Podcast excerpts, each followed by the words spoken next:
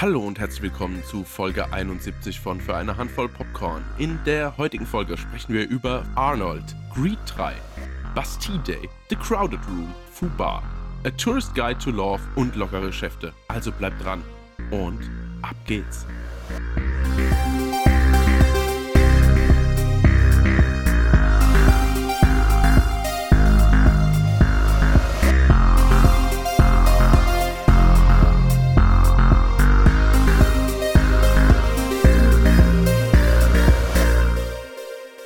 Hallo Hendrik.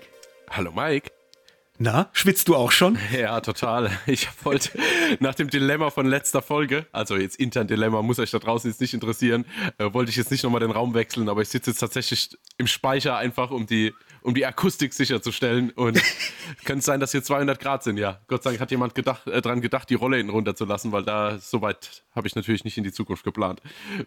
Ja, das habe ich heute Morgen schon gemacht. Überall die Rollläden zu, weil Junge, Junge, der Sommer hält Einzug. Äh, diese Woche knackige 30 Grad, vielleicht sogar auch mehr. Ich hatte gestern, äh, als ich im Auto unterwegs war, waren es auch 31. Äh, mhm. Zum Teil mal habe ich auf dem Thermometer gesehen und dachte mir, ei, das kam jetzt aber wieder überraschend schnell. Also so im Sinne von zu schnell. Weißt du, der, der, der, die Transition von äh, kühl, leicht warm zu Sommer, die war gefühlt, die, die ist nicht vorhanden. Mhm. Es war gestern noch leicht warm und heute ist es kochend heiß. Ja und ich raste aus. Das ist so schlimm. Ich meine, äh, den Altmänner-Talk hatten wir ja schon öfter, ja, aber ich glaube äh, auch. Ja, es ist unglaublich, wie man äh, älter wird und anfängt mehr zu transpirieren. Es ist unglaublich. Ich habe schon überlegt, es gibt ja so Möglichkeit, dass man beim Arzt sich so, vor allem auch so in, unter den Achseln, sich so die Schweißdrüsen entfernen lassen kann und so weiter. Aber ich denke mir dann halt, ja, wenn die da weg sind, dann quillst dir wahrscheinlich aus der Stirn oder aus dem Rücken. Ja, es, es, geht tatsächlich. Also nicht, dass ich jetzt diese OP schon hinter mir hätte, aber ich habe da ein, ein Alternativ Möglichkeit da dazu, äh, die im Einsatz ist. Jetzt aktuell nicht, weil ich jetzt zu faul war, aber also einmal gebe ich dir recht, aber ich war schon immer ein guter Schwitzer und äh, merke aber, wie mir das Wetter einfach immer mehr äh, nicht so zusagt, sagen wir es mal so. Ich habe da echt ein Problem. Ich drücke mich schon seit zwei Wochenenden darum, äh, den Rasen zu mähen, weil ich einfach denke, ich weiß, ich schaue da raus und ich kann mir es einfach, einfach nicht vorstellen, wie das jetzt wäre, als würde ich jetzt da draus stehen und den, den, den Rasenmäher durch, über den Rasen schieben. Also das sehe ich einfach nicht im Moment bei dem Wetter. Ja, ja. Und äh, ja, von daher, ja, die Abende ähm, sind halt hart. Ja. Mein, mein Lifehack ist äh, früh morgens aufstehen. Ich stehe dann immer so um sieben auf, damit ich dann so nach meinem ersten Kaffee oder nach meinem zweiten Kaffee, der dann so gegen 8 Uhr wahrscheinlich dann schon getrunken ist, äh, mhm. äh, ja, dann um 8 in den Garten gehe. Dann mähe ich da schnell durch und komme zurück, so dann, ja, hm, wahrscheinlich eine Dreiviertelstunde später und dann geht das noch, weil mittags so ab 12 aufwärts rausgehen und Rasen mähen, das ist es, Todesurteil. Das ja, deswegen habe ich es auch noch nicht gemacht, weil äh, 7 Uhr aufstehen Quatsch ist und nach 12 auch. Also von daher gab es leider keine Situation, kein Zeitfenster für den Hendrik. ja, sehr geil. Dann, ja, äh, genug des Alltagsgequatsche. Mhm. Ran an die Buletten und wir spulen mal zurück in die letzte Woche. Und zwar gab es wieder einiges zu gucken. Ich äh, bin so dreist und fange einfach mal an. Ach was. Okay, dann schieß los. ich hatte eine kleine sadistische Ader die letzten Tage und mhm. dachte mir, ha, was gucke ich denn nur so semi gern? Und dann äh, habe ich so überlegt, mit was könnte ich mich heute quälen? Und dann fiel mir ein, ja, so Romcoms.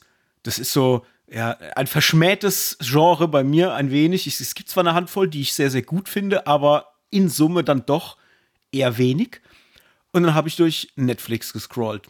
Und dann ist mir ein Film mit Rachel Lee Cook vor die Finger gesprungen. Und findige Filmgucker werden vielleicht den Namen noch kennen. Rachel Lee Cook war in Eine wie keine zu sehen, neben Freddie Prince Jr. in den 90ern. Waren das die 90er? Ja, glaub's, also die, die frühen 2000er? Ja. Irgendwie sowas. Ja, definitiv. Und ich hatte sie als zuckersüß in Erinnerung. Und dann dachte ich mir, ja, okay, dann lass doch mal gucken. Und habe mir A Tourist's Guide to Love angeguckt, eine Netflix-Romcom und ja, doch so gut, ja. ja. Es ist halt wieder so äh, generisch as fuck, ja. Also es ist wirklich, wenn man sich vorstellt, man nimmt so die typischen Zutaten für eine Romcom aus der Netflix-Content-Schublade und packt die in, ein, in einen Film, dann kommt A Tourist's Guide to Love dabei raus. Das Traurige dabei ist, ich wusste schon, was auf mich zukommt, weil der Trailer vermittelt einem ja schon so ein bisschen, was da passieren wird. Und ich habe es trotzdem gemacht, weil ich dachte mir, es ist gerade warm. die, die Zeiger stehen alle so auf Urlaubszeit und lass doch mal was gucken, was irgendwie auch mit, mit Urlaub und mit irgendwelchen, äh, äh ja, subtropischen Gefilden zu tun hat. Und letztendlich ist es auch das, äh, in Tourist Guide to Love geht es quasi nach Thailand. Sie, äh, Rachel Lee Cook, spielt Amanda und sie ist eine Angestellte von, ja, so, so eine leitende Angestellte von so einem tu Touristen, äh, oder sowas in die Richtung. Und ja, die hat halt eine unerwartete Trennung von ihrem Freund der ähm, kriegt ein Jobangebot in Ohio und beschließt halt dann zu sagen, ja, okay, ich gehe jetzt nach Ohio, ohne dir Bescheid zu sagen und möchte auch mal eine kurze Beziehungspause von dir haben, nach fünf Jahren Beziehung. Und sie ist erstmal komplett vor den Kopf gestoßen, weil sie dachte, dass die Heirat eigentlich anstehen sollte, jetzt irgendwann demnächst. Und ja, ist daraufhin halt erstmal so ein bisschen erzürnt. Und ihre Chefin wiederum macht ihr dann das Angebot, hey, pass auf, flieg doch mal nach Vietnam, weil da gibt es quasi so eine Art, ähm, ja, ich weiß nicht, ob es ein Reisebüro ist oder sagen wir mal, es, es, gibt da so ein Department, die sich darum kümmern, wie eben Touristen dort äh, auf so Touren gebracht werden, auch mit so einem Dude, der letztendlich diese Touri äh, Busse da anleitet und so weiter und so fort. Und sie soll sich das Ganze mal angucken, weil die Firma eventuell plant, diese Firma zu übernehmen. So, mhm. dann reist sie quasi undercover nach Vietnam, um halt als Touristin getarnt diese Tour mitzumachen und sich das Ganze erstmal anzugucken. Und natürlich ist der Typ, der äh, in Vietnam diese, ja, äh, diese Tour leitet, ein äußerst sympathischer, gut aussehender, äh, bauchmuskulöser äh, Vietnamese namens Sin. Ja. Sin auch noch, hä? Die Schuld, die Schuld in Person. Ja, oder der Sinn des Lebens. ja. okay ähm, den lernt sie natürlich kennen und ja, verliebt sich erstmal auch in die Menschen und in das Land so ein bisschen, aber natürlich auch in die Art von Sin und wie er und seine Schwester dieses Unternehmen leiten.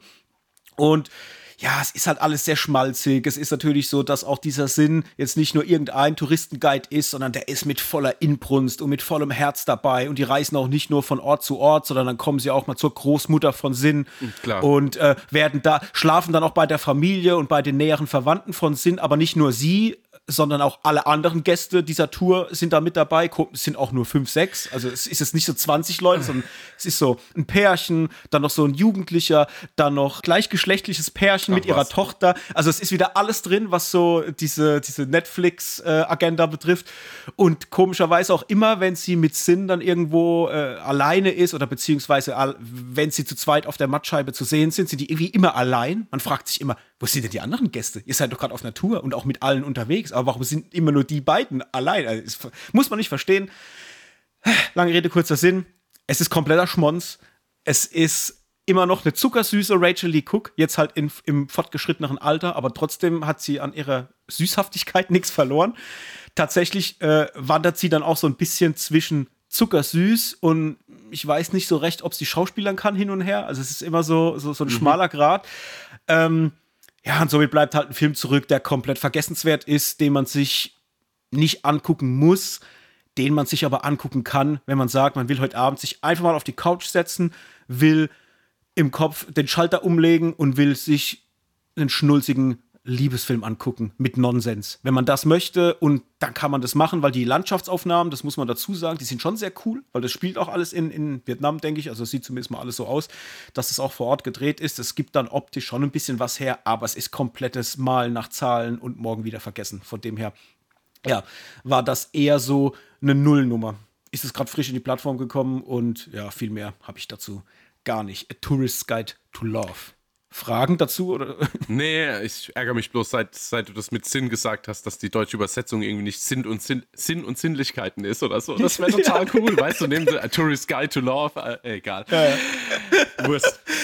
Ach ja, dann, ähm, was gab's noch? Ich habe im Serienbereich nochmal die Fühler ausgestreckt und zwar kam ja jetzt am 9. Juni, also gerade vor ein paar Tagen, The Crowded Room zu Apple TV Plus, eine ganz neue Serie mit unter anderem Tom Holland in der Hauptrolle und Amanda Seyfried. Ähm, da war ich jetzt auch sehr gespannt, wie das wird. Da habe ich mal mir die erste Folge reingezogen. Das ist eine ja, Dramaserie, die umfasst zehn Folgen. Die gehen alle auch immer so um eine Stunde, also schon wieder ein bisschen mehr äh, an, an Laufzeit, was man sich da reinziehen muss. Und äh, da muss ich sagen, das fand ich jetzt sehr, sehr cool. Das ist so eine Psycho-Thriller-Kiste, spielt vor allem Ende der 70er, also optisch auch ganz, ganz cool in Manhattan. Und ja, es geht im Endeffekt um Tom Holland. Er ist ein junger Mann, der wegen eines Verbrechens festgenommen wird. Ich verrate jetzt mal noch gar nicht, warum und weshalb. Es ist nur noch nicht so ganz klar, was er vielleicht damit zu tun hat und ob er damit direkt äh, auch in Zusammenhang steht. Ähm, und die Ermittlerin, die diesen Fall dann unerwarteterweise dann ja, klären soll, aufdecken soll, beziehungsweise ihn auch befragen soll, ist wiederum Amanda Seyfried. Und dann geht es halt los, dass er befragt wird und dass sie halt immer mehr so ein bisschen versucht, an, ja, vorzudringen und so ein bisschen hin, hinter seine Psyche zu gucken. Und er erzählt dann auch erstmal natürlich, wie so sein Leben bisher war. Und das Ganze spielt zumindest mal in der ersten Folge dann auch viel in Rückblicken und hat mich direkt irgendwie gekriegt, muss ich sagen. Das war echt eine coole Kiste. Sieht optisch sehr, sehr stark aus. Ein bisschen schade vielleicht ist, dass dieses äh, Manhattan oder New York der, der 70er Jahre äh, ein bisschen zu glatt aussieht, weil das ist zwar alles von den Autos, von dem ganzen äh, Umfeld und so weiter schon absolut 70er, aber es hat diesen glatten Apple-Look. Und da hätte ich mir gewünscht, dass man ein bisschen Kriselbild vielleicht reinpackt, um, dies, um das noch ein bisschen zu unterstreichen. Das hat man jetzt halt da nicht, was ein bisschen schade ist, aber nichtsdestotrotz, das sieht unfassbar gut aus.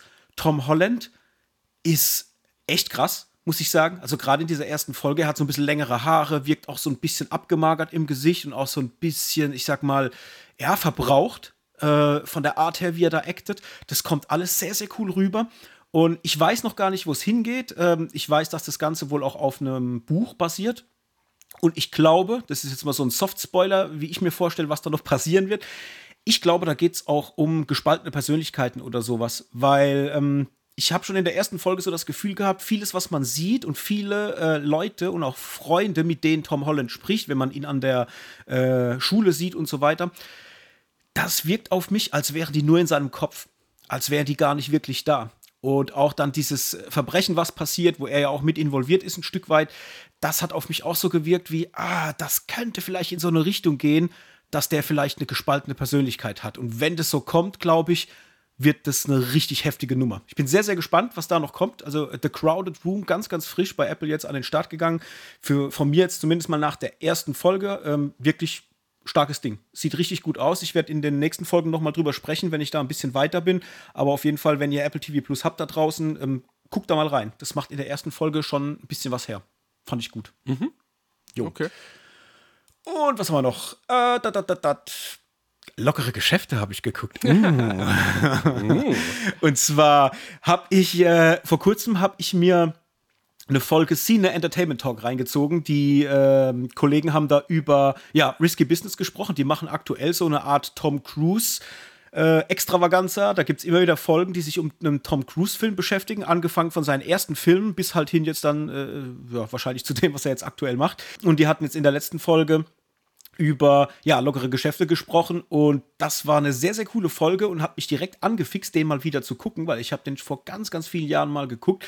Der Film an sich ist von 83, war damals der ja, erste Film, der Tom Cruise so ins Rampenlicht gerückt hat oder zumindest mal Tom Cruise einer breiteren Masse äh, bekannt gemacht hat.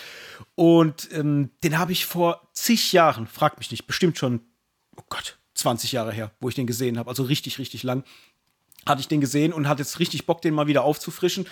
Und muss sagen, der war richtig gut. Mann, hat der mir Spaß gemacht. Also, das war eine richtig coole Nummer. Also, im Grunde, wenn ihr da draußen nicht wisst, was, was ist lockere Geschäfte oder um was geht's in lockere Geschäfte, im Grunde geht es um Joel.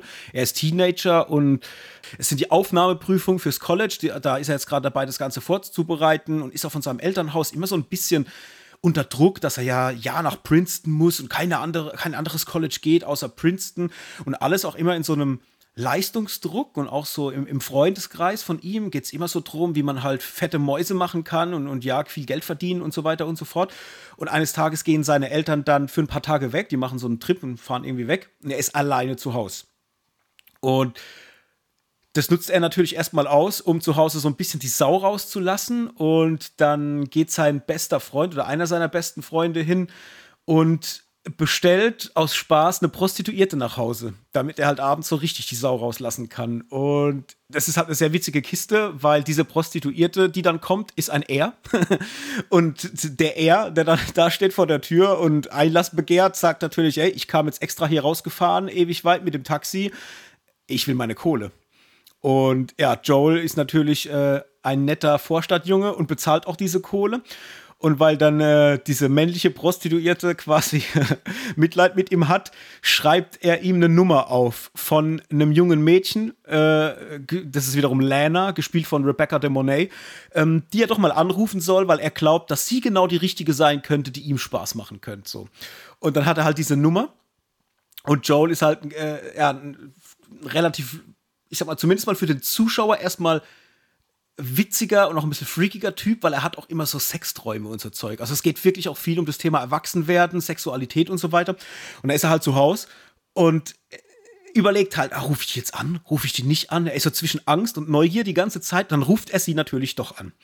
Und Lana kommt natürlich dann zu ihm nach Haus und dann passiert natürlich das, was passiert. Ja? Sie haben Sex und so weiter und so fort. Und das äh, ja, rüttelt sein Leben natürlich erstmal ordentlich durch und dann ja, kommt halt eins zum anderen. Äh, er schuldet ihr einen Haufen Kohle, weil sie ist jetzt halt nicht nur mal so eine 75 Dollar äh, Prostituierte wie der Typ, der am Vorabend da war, sondern will halt auf einen Schlag direkt mal 300. Die hat er aber nicht und dann muss er halt mal zur Bank und sie sagt halt, ey, ich warte jetzt hier nicht, während du zur Bank gehst und dann bittet er sie halt doch zu warten und so weiter und so fort, was sie dann auch macht und beklaut ihn. So. Und klaut halt so ein besonderes Ei, was die Mutter hegt und pflegt, so ein Kristallei oder sowas. Und dann geht halt das Ganze los und er kommt halt quasi von einer misslichen Lage in die nächste und braucht halt immer mehr Geld. Und dann beschließen die halt bei ihm zu Hause in der Zeit, in der seine Eltern nicht da sind, ein Bordell aufzumachen. Und das, und das Ganze wird halt von ihm, Rebecca de Monet und quasi ihrer äh, ja, prostituierten Entourage so ein bisschen angeleitet. Und dann machen die halt richtig fett Kohle. Und das Geile ist, das ist so eine Mischung irgendwie aus Ferris Bueller, und äh, diesen ganzen 80er Jahre Highschool-College-Film, die man so kennt. Aber, und das ist das Krasse wirklich bei lockere Geschäfte, mit einem Vibe, der gar nicht so lustig ist. Das sieht unfassbar geil nach 80er aus. Du hast ständig vom Bild her, von, von der, auch von der Bildsprache und von den Kameraeinstellungen, also wirklich, das ist so ein geil gemachter Film und der ist vor allem so gut gealtert. Ich habe den jetzt in HD geguckt und äh, das sieht noch so gut aus. Die Musik ist so geil zu diesem Film, weil du halt auch sehr viel Tangerine Dream drin hast. Das ist eine, eine Band, die für den Film äh, vor allem ähm, auch dieses bekannte, ähm, ah, wie heißt das? Love on a Real Train, glaube ich, heißt das, das Stück äh, geschrieben hat. Das ist so ein fetter Soundtrack, so zwischen Synthi und 80er Pop und dann aber auch diese ganzen Bilder. Also der hat gefühlt zig Money-Shots da drin die diese 80er Jahre Stimmung so gut auffangen und dann halt diesen Vibe, der irgendwie witzig ist, aber nicht Comedy. Und das ist krass, weil ich kenne, glaube ich, keinen Film, der das ähnlich macht. Also das ist so der, glaube ich, der einzige, den ich kenne, der diesen, diese spezielle Stimmung so rüberbringt. Und das Krasse ist halt wirklich, du hast dieses typische College, Highschool-Ding mit drin, du hast diese jungen Leute, dieses Coming of Age aber auch immer wieder so ernste Töne mit drin, weil du natürlich auch mitkriegst, wer Lana ist, also mit ihrem Hintergrund auch als Prostituierte und sie ist jetzt nicht alt, also sie ist im Film, es wird so dargestellt, als wären die etwa gleich alt. Das heißt, sie hat auch eine, eine Background-Story, die halt auch nicht so cool ist, vor allem auch mit ihrem Zuhälter, der nachher auch noch eine Rolle spielt in dem Film. Und ähm, und vor allem die Szenen, wenn es dann mal so ein bisschen ans Eingemachte geht, also sprich Sexszenen und so weiter, sind super stylisch in Szene gesetzt und auch ja, schon sehr sexy, muss man sagen. Das ist schon so ein bisschen erwachsen. Also das Witzige war auch, der Film, ich habe jetzt geguckt, der ist auf der Wikipedia, ist er mit FSK 12 gelistet. Ich habe ihn mir jetzt angeguckt auf Amazon. Äh, da ist er ab 18 drin. Deswegen, äh, ja, kurios, kurios. Ich weiß gar nicht, wie die Blu-ray äh, gelistet ist, da habe ich noch gar nicht geguckt.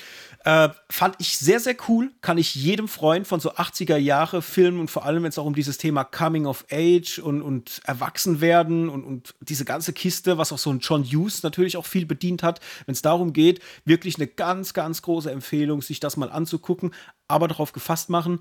Das ist nicht so dieser gute Laune, ständig lustig Film. Der hat auch so ein bisschen ja, so die ernsteren Töne. Auch wenn die nicht so krass äh, immer wieder dir vorgesetzt werden, aber du merkst vom, von der Grundstimmung her im Film, dass der in so eine andere Richtung geht. Und Tom Cruise spielt halt überragend. Und das ist auch der Film mit diesen ikonischen Szenen, wo er da mit den Socken mhm. in Unterhosen in, ins Zimmer reinrutscht ja. und, singt.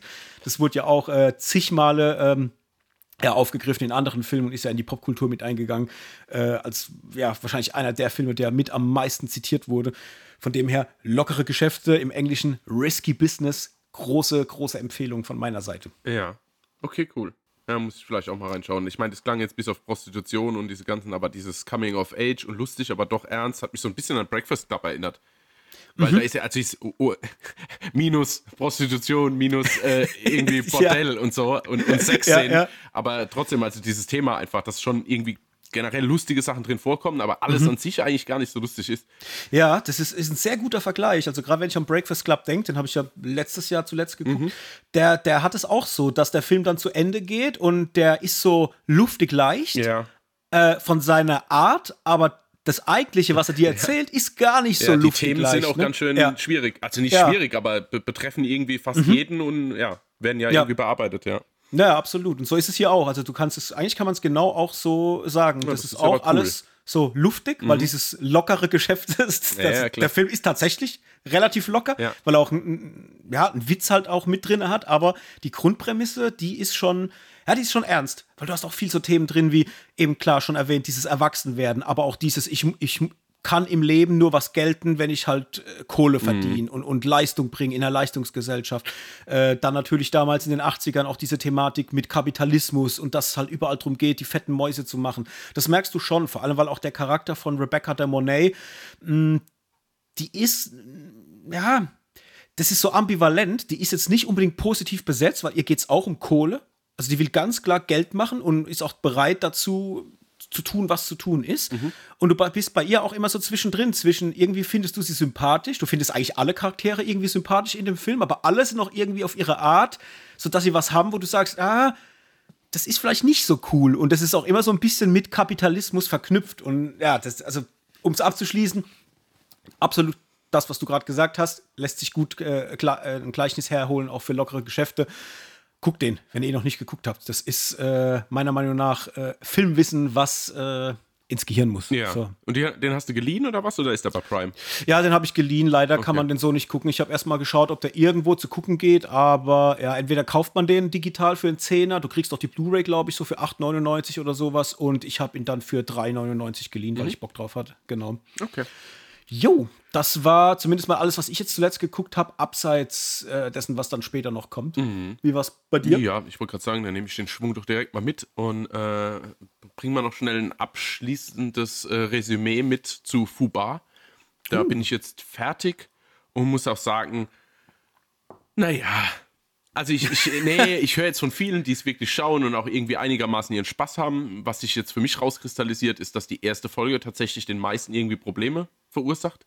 Also die, mhm. die es schaffen, irgendwie die erste Folge fertig zu schauen, die denken halt auch, ja, okay, ich schaue weiter. Viele, die aber dann auch abbrechen, weil sie sagen, oh nee, ich jetzt keine Lust. Also ich habe oft gehört, da musste ich mich durchquälen durch die erste Folge. Und ja, unterm Strich wird es dann aber auch nicht besser. Also ich bin jetzt mhm. auch nicht heute hier, um zu sagen, ey, ihr müsst das alle schauen. Überhaupt gar nicht, ich habe es jetzt fertig geschaut. Ähm, lustigerweise, ohne dass ich jetzt spoilern möchte, ist die erste Staffel tatsächlich nur ein Prolog. Okay.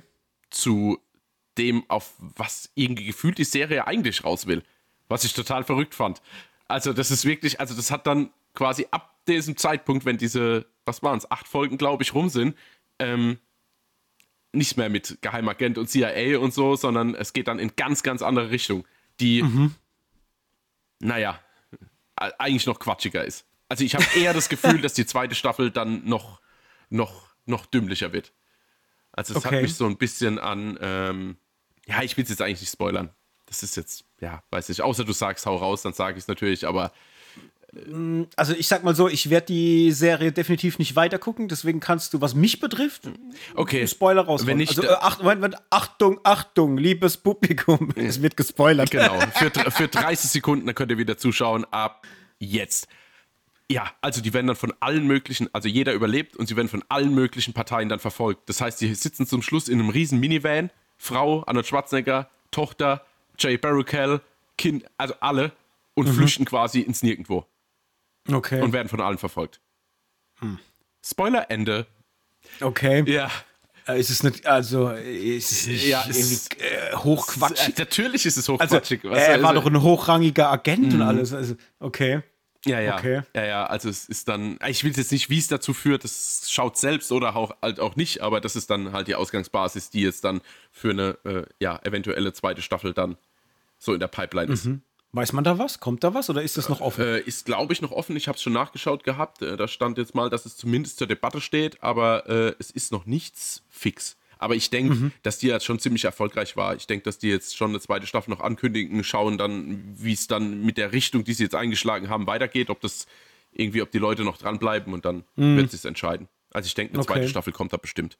Aber wie gesagt, es ist jetzt keine große Empfehlung. Ich glaube, wenn ich jetzt, keine Ahnung, wenn ich es jetzt bewerten müsste, wäre ich jetzt wahrscheinlich bei zwei oder zweieinhalb Sternen mit so einem Herz, weil es eigentlich völliger Quatsch ist. Aber ich auch abends, wenn ich jetzt zum Essen irgendwas schaue oder so, es kam mir halt mit der Zeit so ein bisschen vor wie The Office oder Stromberg oder Brooklyn 99 oder also so, das sind ja alles so Mockumentaries, darauf will ich jetzt mhm. nicht raus, aber mir ging es dann fast so ein bisschen in die Richtung, okay, wir verfolgen einfach dieses Team bei ihrem Alltag und bei so ja. Art ähm, ja, Fälle der Woche überspitzt also es geht zwar in der ersten Staffel eigentlich immer nur darum, Gabriel Luna zu stoppen, aber das hat halt so einen gewissen Vibe, dass es halt immer so, okay, wie geht's zu Hause weiter, wie geht's im Geschäft weiter, dann manchmal, also manchmal kommt es vor, als würde halt komplett die Action wegfallen.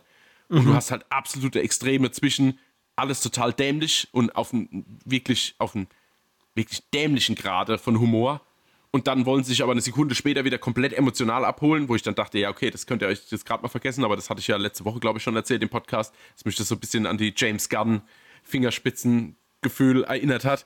Und ähm, ja, also es ist alles schon wirklich nicht, nicht so toll. Aber es ist halt mhm. irgendwie trotzdem halt verdammt nochmal unterhaltsam. Aber es ja. ist jetzt keine, also ich tue mir schwer, es zu empfehlen. Okay, was, wie, wie wärst du denn bewertungstechnisch? Ja, sage ich ja, so zwei, zweieinhalb Sterne. Ach, zwei, zweieinhalb, okay. Ja, ja, so um den Dreh. Wahrscheinlich würde ich noch ein Herz verpassen, weil ich ja doch irgendwie meinen Spaß damit hatte. Und, aber es ist halt nichts, wo ich jetzt sage, ey, ihr braucht eine neue Serie, schaut unbedingt Fubar. Also das wird mir mhm. außer dieses Beispiel jetzt nicht über die Lippen kommen. Und glaubst du, Arnie wäre in der Lage gewesen, auch was Geileres zu machen? Oder glaubst du, dass, jetzt, dass es einfach durch ist? Ähm, so von, der, von seiner Art und von allem drumherum? Oh, ich denke schon, wobei ich mir immer schwer tue, quasi ihn halt im O-Ton ernst zu nehmen. Also mhm. würde ich ihn jetzt in Tulsa King stecken und austauschen mit Sylvester Stallone, kann ich kann sein, dass es funktioniert, kann aber auch sein, dass es halt leicht immer so eine quatschige Note durch einfach diesen, diesen österreichischen Dialekt, der er halt einfach noch mitbringt. Ähm, ja. Aber vielleicht habe ich da nur persönlich ein Problem. Äh, ich kann mir, also wenn ich jetzt an Sabotage oder sowas denke, jetzt nicht, dass ich so einen Actionfilm nochmal mit ihm brauche, aber einfach so ein bisschen geerdeteres, ernsteres Thema, könnte ich mir eigentlich schon vorstellen. Nur glaube ich, dass er da irgendwie gar keine Lust so richtig drauf hat. Ich glaube, der hat jetzt mhm. einfach nur noch Bock auf irgendwie Spaß und wir hatten es ja kurz auch mit dem Chris darüber, dass der ja irgendwie in der Serie gefühlt so viel redet wie in allen Filmen zusammen, in denen er mitgespielt hat. Und ja. ich glaube, der ist halt so irgendwie eine kleine Quasselstrippe geworden und hat einfach Lust so ein bisschen an so quatschigem Schauspiel wo es jetzt nicht groß mm. irgendwie. Ja, ja. ich denke da immer an so Sachen wie, äh, der hat ja letztens im Hollywood Reporter ein großes Interview gehabt oder eine große Story. Mhm. Und da hat er ja auch im Interview gesagt, dass es äh, wohl immer noch Bestrebungen gibt, einen Conan-Film zu machen mit ihm und dass das Drehbuch auch soweit fertig wäre. Mhm. Es nur Probleme mit der Rechtelage gibt. Also es gäbe auch schon Regisseure, die angeklopft haben, die das machen wollen. Ja. Aber wie gesagt, die rechte Lage da nicht geklärt ist und solange das nicht passiert, kann halt der Film nicht äh, entstehen. Aber dass er halt dabei wäre und dass er Bock drauf hätte. Und ich denke mir halt, oh, wie wird sowas, also Punkt eins, ich würde es extrem feiern, weil ich liebe Conan und sage ja schon seit immer äh, einen King Conan-Film oder sowas in die Richtung.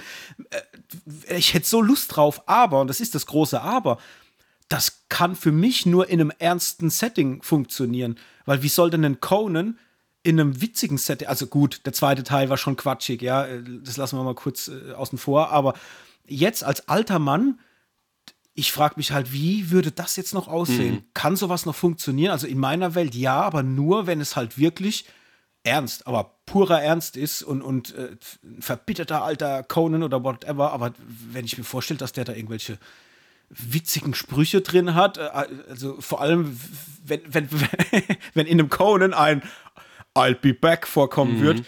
Ich glaube, ich müsste kotzen. Also genau, zu seinem Sohn einfach, what's up, Schatzal? ja, genau. äh, ja, also ich würde es jetzt halt mit zwei allein Maß messen. Also ich schätze, wenn da jetzt irgendwie neues, neues Material käme, habe ich einfach das Gefühl, ich weiß ja nicht, ich habe mich jetzt nicht mit ihm unterhalten und ich habe jetzt auch nichts dementsprechend gelesen, aber mein Gefühl ist einfach, dass der bei Fuba extrem viel Spaß hatte und ich glaube, dass das ihm einfach in diesem Art von Genre oder in dieser Sparte extrem viel Spaß macht aktuell, was aber nichts damit zu tun hätte, wenn jetzt ein altes Franchise von ihm quasi weitergeführt wird, glaube ich, könnte das das schon mit dem, mit dem gewissen Ernst spielen. Und ich glaube auch, mhm. also ich wäre auch großer Fan von King Conan. Also ich stelle mir das einfach mit so weißen langen Haaren und so einem weißen Bart vor, in seinem, in seinem riesen Thron. Und ich meine, der ist ja noch aufgepumpt und wenn man jetzt zwei, drei Fälle noch um die Schultern wirft, dann sieht es bestimmt gleich cool aus. Also von daher. Ja ähm, der muss ja auch nicht die größte Rolle haben. Also so, wenn der, wenn der zwei, drei richtig geile, vielleicht längere Szenen hat in so einem Film und irgendwie es eine, eine Anführungszeichen Staffelübergabe gibt, damit will ich nicht sagen, dass es dann Conan 4, Conan Junior irgendwie gibt oder so, sondern einfach, keine Ahnung, so, er muss ja nicht unbedingt im Fokus stehen, aber er soll auf mhm. jeden Fall dabei sein halt. Weil ich ja. sehe ihn halt jetzt, also actiontechnisch sehe ich ihn halt nicht mehr. Also muss nee. ich sagen, wenn ich den jetzt auch gerade, wenn wir jetzt später über die Dokumentation sprechen oder jetzt auch über Fuba, also wie viele Schnitte da drin sind und wie er sich auch allgemein bewegt. Also ich meine, klar ist er noch im Gym unterwegs und so, aber einfach von den Bewegungen her, das ist schon, mhm. er ist halt einfach jetzt 75 oder 76 und das merkt man halt auch. Und wahrscheinlich hat auch seine Bodybuilder-Karriere jetzt auch schon ein bisschen sein Tribut gefordert. Und ja. von daher, ähm, ja, sehe ich ihn jetzt halt nicht mehr einen Zweihänder schwingen. Ja, ja, das merkst du ja auch beim Spy Sly ja auch, ne? In ähm Tulsa King ja. merkst du ja auch, wenn er läuft, dass das jetzt halt einfach, äh, dass es ein alter Mann ja, ist. Ne? Ja. Also sie sind zwar obenrum so Körper, körpertechnisch immer noch stabil mhm. und dann auch aufgepumpt, aber du merkst spätestens, wenn sie dann mal ein bisschen agiler sich bewegen müssen, äh, ja, dass die halt einfach, ich will jetzt nicht sagen alt und gebrechlich oder klapprig sind, aber du merkst, das ist eine ganz andere Art von Statur und von Physis, wie es halt vielleicht noch vor 20 Jahren mhm. war bei denen. Ja, ich ne? habe auch das spürst du schon. lustigerweise, weil du das jetzt gerade sagst, jetzt kommen wir vielleicht, ja, eigentlich kommen wir nicht vom Thema ab, weil es bleibt ja bei Filmen. Ich habe, äh, nachdem ich quasi Creed 3 geschaut habe, wo wir später noch drüber sprechen, habe ich, äh, ist mir danach vorgeschlagen worden, Rocky Balboa. Und da habe ich mhm. mal kurz einfach auf Play gedrückt, hatte es ja überhaupt nicht mehr auf dem Schirm. Ja, für mich ist Sylvester Stallone irgendwie die letzten 20 Jahre so, wie er halt jetzt aussieht. Ja. Und dann starte ich so den Film und sehe ihn zum ersten Mal. Dachte, hey, da war der ja noch ganz schön in Schuss. Ich meine, war jetzt halt mhm. auch 2008 oder so. Also es ist halt wirklich schon ein ganz schönes Stück schon wieder her. Also einfach wieder hier, wie schnell einfach die Zeit vergeht. Aber da dachte ich mir, Mann, Mann, Mann, ey, da warst mhm. du ja wirklich noch in Schuss. Ja. Weil irgendwie habe ich die ganze Zeit in meinem Kopf, wenn ich an Rocky Balboa denke, erinnere ich mich irgendwie so an Rambo, Last Blood und, und Expendables 3 und Tulsa King und nehme diesen mhm. Sylvester Stallone, der in meinem Hirn ist, und setze den quasi in den Film ein. Und dann dachte ich so, wie, wie konnte das eigentlich bei mir funktionieren? Jetzt habe ich wieder geschaut und naja, war jetzt halt doch auch äh, irgendwie ein bisschen was anderes noch. Okay, hast du ihn komplett geguckt? Dann, nee, oder nee, nee, so nee, nee. Ich okay. habe, nee, oh Gott, war total spät. Ich habe bloß irgendwie Lust gehabt, irgendwie, keine Ahnung. Es gibt ja so, ich habe als mal so Momente, wo eigentlich der Film rum ist und eigentlich total realistisch und erwachsen wäre, jetzt ins Bett zu gehen und dachte, denke, nein, Jetzt nicht, so eine Viertelstunde nehme ich mir noch und das war halt so, ein, das war so eine Viertelstunde. ja, ja. Ich, das war damals, was, was war das denn? Der hatte doch noch diesen einen Boxfilm noch mit äh, Robert De Niro, ne? Mhm. Äh, zwei vom alten Schlag, ja. Ja, ja, genau. Ja, den ähm, ich auch sehr liebe, muss ich sagen. Den habe ich sogar auf Blu-ray. So ein bisschen echt? Guilty Pleasure von mir, den mag ich total, ja. Weil der halt okay. auch so dramatisch ist und trotzdem irgendwie lustig und die zwei alten und wie, also der, der hat mich, obwohl er seine Längen hat. Leider. Mhm. Und da, da, fand ich nämlich auch, dass er noch äh, zu dem Zeitpunkt auch noch relativ okay war, wobei der ja auch schon wieder 2013 war. Also mhm. nochmal. Ja, fünf Jahre äh, drauf, ja. Ja, genau. Mhm. Aber ja, das siehst du mal, was für ein Unterschied es sein kann von, ich sag mal, 65 zu dann 75. Also ich glaube, du machst halt wirklich gerade in der, in der Zeit halt so von, vom, ja, von, vom Altersgrad her halt schon noch mal was durch, so als Mensch. Ja, also gut, das finde ich ja jetzt schon also zwischen 25 und 30 oder 30 und 35. Jetzt nicht, dass ich jetzt große körperliche Gebrechen habe, aber ich merke halt auch schon, weißt du, das sind so kleine Überlegungen. Wenn ich jetzt auf dem Asphalt hinfalle, vor fünf Jahren hätte ich gesagt, ja, mache ich eine Judo-Rolle und stehe wieder. Heute denke ich, naja, da musst du schon kurz, weißt du so, also es sind einfach so Kleinigkeiten. Ich will nicht sagen, wie gesagt, dass es jetzt gebrechlich wird oder so, aber ich finde, äh, ja, fünf, also eigentlich will ich es nur bestätigen. Fünf Jahre können schon viel ausmachen und das nicht unbedingt von 60 zu 65 oder so, sondern das merkt man auch schon früher. Ja. Also, glaube ich. Okay. okay. Super. Ja. Gut, das zum Thema Fuba. Also, wer reinschauen will und ein bisschen Lust hat auf quatschige, naja, jetzt nicht mal unbedingt Action, einfach eine quatschige Serie mit eigentlich einer guten Chemie zwischen den Charakteren, schaut rein, der, lässt, der Rest lässt es bleiben. Ähm, dann habe ich noch einen Film geschaut, den ich dachte ich eigentlich vor zehn Jahren oder so gefühlt schon mal geschaut habe, wobei es nicht ganz hinkommt, aber ähm, ich hatte Lust auf so einen kurzen, knackigen Actioner und ich bin ja auch so ein bisschen Freund von dieser, ja, ich nenne es jetzt mal in Anführungszeichen, französischen Actionfilm Ära, so zwischen 2005 und 2020, würde ich jetzt sagen, oder vielleicht 2018, da kam ja dann irgendwie Taken raus, wo ja da französisch, äh, äh, französische Produzenten dahinter standen. Du hattest irgendwie, ähm, ach, äh, Transporter, was gab's denn noch? Äh, dieser, diesen unsäglichen Film mit Scarlett Johansson von Luc Besson. Ähm, du hattest Anna. Also da gab es ja wirklich eine, ganz große Welle von so, von so äh, französischen Actionfilmen, meistens mit, Franz meistens mit französischen Regisseuren, aber internationalen Stars. Äh, hier auch Three Days to Kill mit äh, Kevin Costner und Amber Heard damals. Das ist ja alles so eine Reihe von, von Filmen. Und da kam unter anderem auch Bastille Day raus, der, glaube ich, am wenigsten erfolgreich war von allen. Mhm. Was ich ein bisschen komisch fand, weil erstens mal finde ich den total knackig, weil der geht 132, also eine Stunde 32, was, äh, wo aber irgendwie gefühlt acht Minuten da davon noch der, der Abspann sind. Also der hat wirklich ein enormes Pacing. Ist besetzt mit Idris Elba, Richard Madden, äh, Kelly Riley unter anderem, auch Charlotte Le Bon, die ich jetzt nicht unbedingt kenne, aber hier irgendwie relativ cool performt. Und ich muss halt das sagen, ich weiß nicht, kennst du den? Gerade mal vor. Nee, ich habe den nicht geguckt. Okay.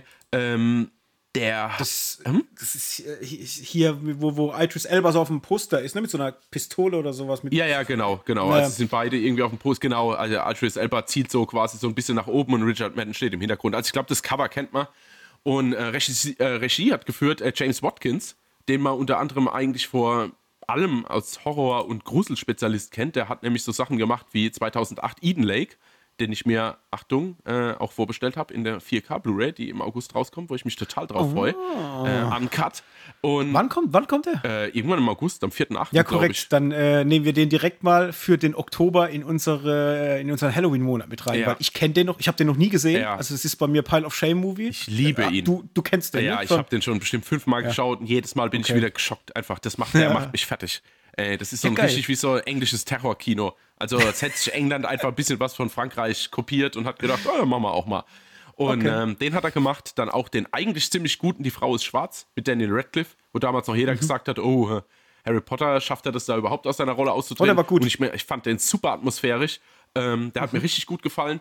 Und ja, wie gesagt, dann hat er jetzt 2016 Bastille Day gedreht. Und das ist jetzt wirklich nichts Besonderes. Ich finde die Geschichte ziemlich arg, weil die Franzosen im Allgemeinen, da gibt es ja auch diesen äh, From Paris with Love, wo ja auch quasi um so richtige Terroranschläge mit Bomben geht und, und, und ähm, Leute, die halt nicht ganz vorne sind wie hintenrum. Und also da, also da werden schon irgendwie Themen aufgemacht, die nicht so locker fluff, äh, fluffig sind. Also du kriegst auch bei Pass DJ am Anfang mit ähm, von einer Frau, die quasi von ihrem Freund bequatscht wird, ähm, eine Tasche mit einer Bombe in einem vermeintlich leeren Gebäude abzulegen und kriegt dann auch gesagt, da ist niemand, da ist kein Putzteam, da ist gar niemand, wir wollen einfach nur die Regierung ein bisschen aufrütteln und unseren Forderungen äh, so ein bisschen unterstreichen.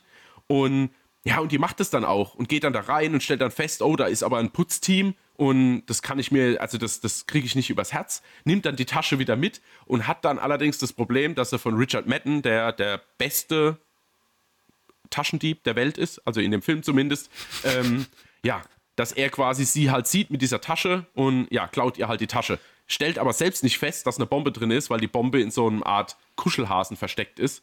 Und dann schaut er halt schnell durch, nimmt sich das Geld raus und schmeißt dann die Tasche quasi in die Ecke, die dann aber explodiert und daraufhin natürlich alle ähm, ja, Polizisten wie Geheimdienste und alle drum und dran, ähm, ja, durch Kameraaufnahmen, die sie halt von ihm gefunden haben, ja, in, anfangen, ihn zu verfolgen. Unter anderem mhm. als, als, ich will nicht sagen Anführer, aber als einer, der ja ein bisschen Probleme hat, weil er meistens eher mit Gewalt punktet als mit großen Verhandlungen, aka Idris Elba, der dann auch nach Paris kommt und dann quasi mehr oder weniger die Verfolgung aufnimmt. Okay, das passiert alles in Paris quasi. Ja, genau, spielt alles in Paris. Und ah, ist halt war, cool, Lu ja. war Lupin wahrscheinlich ein Urlaub, ne? So wegen, wegen, von wegen bester Dieb der Welt. Ja, ja, ja. Wobei er nur der beste Taschendieb ist. Ich glaube, äh, ah, wenn es jetzt darum geht, einen Tresor zu knacken, äh, sieht Richard Madden direkt alt aus. Also es ging dann mehr. Aber es ist dann auch so ein Quatsch. Also da ist dann so ein Punkt, äh, also er wird dann geschnappt von Idris Elba in der einen Szene, relativ auch am Anfang, weil, also lange Rede, kurzer Sinn, das ist dann schon so ein Buddy-Action-Film, ja. Also Mhm. Äh, es geht natürlich darum, dass sich beide dann verbünden, um dann das Große und Ganze im Hintergrund aufzudecken. Was überhaupt kein, also wie soll ich denn sagen, du kriegst da halt überhaupt keine kein Transfer hin zwischen mhm. wir sind verfeindet und wir sind befreundet. Das ist alles mhm. so, er sagt ihm halt, er ist der beste Taschendieb und hat die Taschen nur geklaut und dann sagt dann Idris Elba, ja, das musst du mir jetzt erstmal beweisen und stellt sich dann in dem Verhörsaal vor ihn, ja, und Richard Madden soll ihm dann die Geldbörse aus der Innentasche von der Jacke klauen. Also während Idris Elba weiß, dass es passiert, wo ich dann wieder denke, Ja, so, ja. naja. Und halt lange Rede, kurzer Sinn, Richard Madden quatscht dann irgendwie so kurz, ähm, geht dann so einen Schritt auf ihn zu und, und dann läuft er so hinter ihn und Idris Elba la- langt sich so an die Tasche und meint, haha, meine Geldbörse ist aber immer noch hier. Und dann sagt dann Richard Madden, ja, aber das Geld fehlt. Und ich dachte nur so, oh, und dann hol- holt er so ein Beut, äh, so, so, so ein Packen Scheine halt raus und gibt sie dann Idris Elba wieder zurück, wo ich dann auch dachte, ey, oh ja, es ist so ein Quatsch. Ja, also die, ste die stehen einfach voreinander so. Und naja, egal. Aber so ist halt der Film und äh, er klingt jetzt negativer als es ist. Der ist echt schweinunterhaltsam, weil der halt ein extrem gutes Pacing hat. Du hast halt Paris als Setting, was man natürlich durchaus kennt, aber noch nicht so verbraucht ist wie jetzt San Francisco oder New York oder LA. Mm, Von daher, die waren alle gut aufgelegt, hatten richtig viel Spaß und ich muss sagen, ich dann auch. Also, das ist jetzt so ein zweieinhalb, drei Sterne-Film maximal, aber der geht halt echt gut durch. Und ähm, ja, hab den gesehen auf Sky, meine ich. Müsste jetzt mal schauen, aber ich glaube, auf Sky ist er mit drin, aber den kriegt man, glaube ich, ich schau mal gut nach, aber ich glaube, den kriegt man. Da kommt man gut ran, sage ich jetzt mal so. Aber ähm, ja, sehr unterhaltsam. Darf ich kurz fragen, äh, jetzt nochmal äh, kurz weg von dem Film. Du hattest vorhin gemeint, äh, Scarlett Johansson und Luc Besson. Lucy hast du gemeint, ne? Lucy habe ich gemeint, ja, genau. Fandest du den nicht gut? Boah, den fand ich unglaublich scheiße. Ach, Also den habe ich fast ausgemacht. Ich glaube, dem habe ich anderthalb Sterne gegeben oder sowas bei Letterboxd. okay. Also, Oh, das ist ja krass. Äh, Ich meine, es ist jetzt nicht Thema der heutigen Sendung, Ja. aber da würde ich ja gerne mal drüber reden, weil den fand ich ziemlich fett. Echt ja. Bist, Ich bist du dir sicher, ich dass du da Herr deiner Sinne warst? An- ich habe es gerade nachgeschaut. An, an, anderthalb Sterne habe ich ihm gegeben. Ach, okay. Äh, richtig miese Nummer, Äh, fand ich. Ich fand, äh, das war doch, wo die so, äh, lass mich überlegen, die ist so von so, ist die nicht von so einem Alien äh, besetzt? War das nicht das, wo die von so einem, von so einer außerirdischen, Nee, das ist, das ist Under the Skin. Und den liebe ich hier total. Den liebe ich auch. Oder, oder war das das, wo dieses, wo die Drogen in ihr platzen? Dann hat sie diese Ja, Fähigkeit. bis sie dann quasi zu Gott wird zum Schluss. So. Ja. Und da. Ja, äh, fand ich mega fett. Oh, echt jetzt? Da bist du aber, wenn ich jetzt mal durchschaue, was jetzt nichts zu bedeuten hat, überhaupt nichts. Aber wenn ich jetzt mal so durchschaue, was so Letterbox sagt, bist du da, glaube ich, der Einzige. Ich habe hier eine Durchschnittsbewertung gut von 2,8, was schon gar nicht so Mhm. schlecht ist, aber so die üblichen Verdächtigen, ein Stern, anderthalb, zwei Sterne Max. Ja, ich, ich stehe halt auf fantastisches Kino und ich stehe auf fantastische Ideen. Also wirklich so äh, im Sinne von äh, Fantasterei, weißt du? Und Ja, äh, aber vergleich den jetzt mal mit Ohne Limit, was ja eine ähnliche Prämisse Ja. ist. Also, sorry, da ist er ja, also bin ich Also meilenweit ich- hinten dran. Vielleicht müsste ich ihn auch noch mal gucken, aber ich weiß noch, dass mich das ziemlich geflasht hat, so dass dieses Thema Drogen werden im Körper freigesetzt und sorgen dann halt für eine komplette Freisetzung von, von geistigen Fähigkeiten etc. Ich fand das irgendwie cool, Mhm. aber vielleicht fand ich es auch nicht so gut und dann cool, keine Ahnung. Ja, du, ich, ich kann es dir nicht sagen. Ich weiß nur, dass ich ihn einmal geschaut habe und habe echt gekämpft, ob ich ihn jetzt fertig schaue, weil ich dachte echt, boah. Ja, okay. Dann äh, werde ich auf jeden Fall den irgendwann demnächst noch mal gucken, um mir Gewissheit zu verschaffen, ob ich da nicht zu viel verwechsel und den jetzt nur falsch in Erinnerung habe, weil äh, was war da denn mit mir los? Na gut. Äh, kurz noch äh, als Randnotiz, also kann man, Bastille Day kann man aktuell streamen kostenlos bei Join, was ja auch, äh, beziehungsweise Join Plus und bei Sky leider. Also Mhm. hier nicht Netflix oder Amazon oder irgendwas. Aber der ist immer mal wieder verfügbar, weil das ist tatsächlich nicht so ein Reißer. Ich glaube, der switcht dann immer von Streaming-Portal zu Streaming-Portal.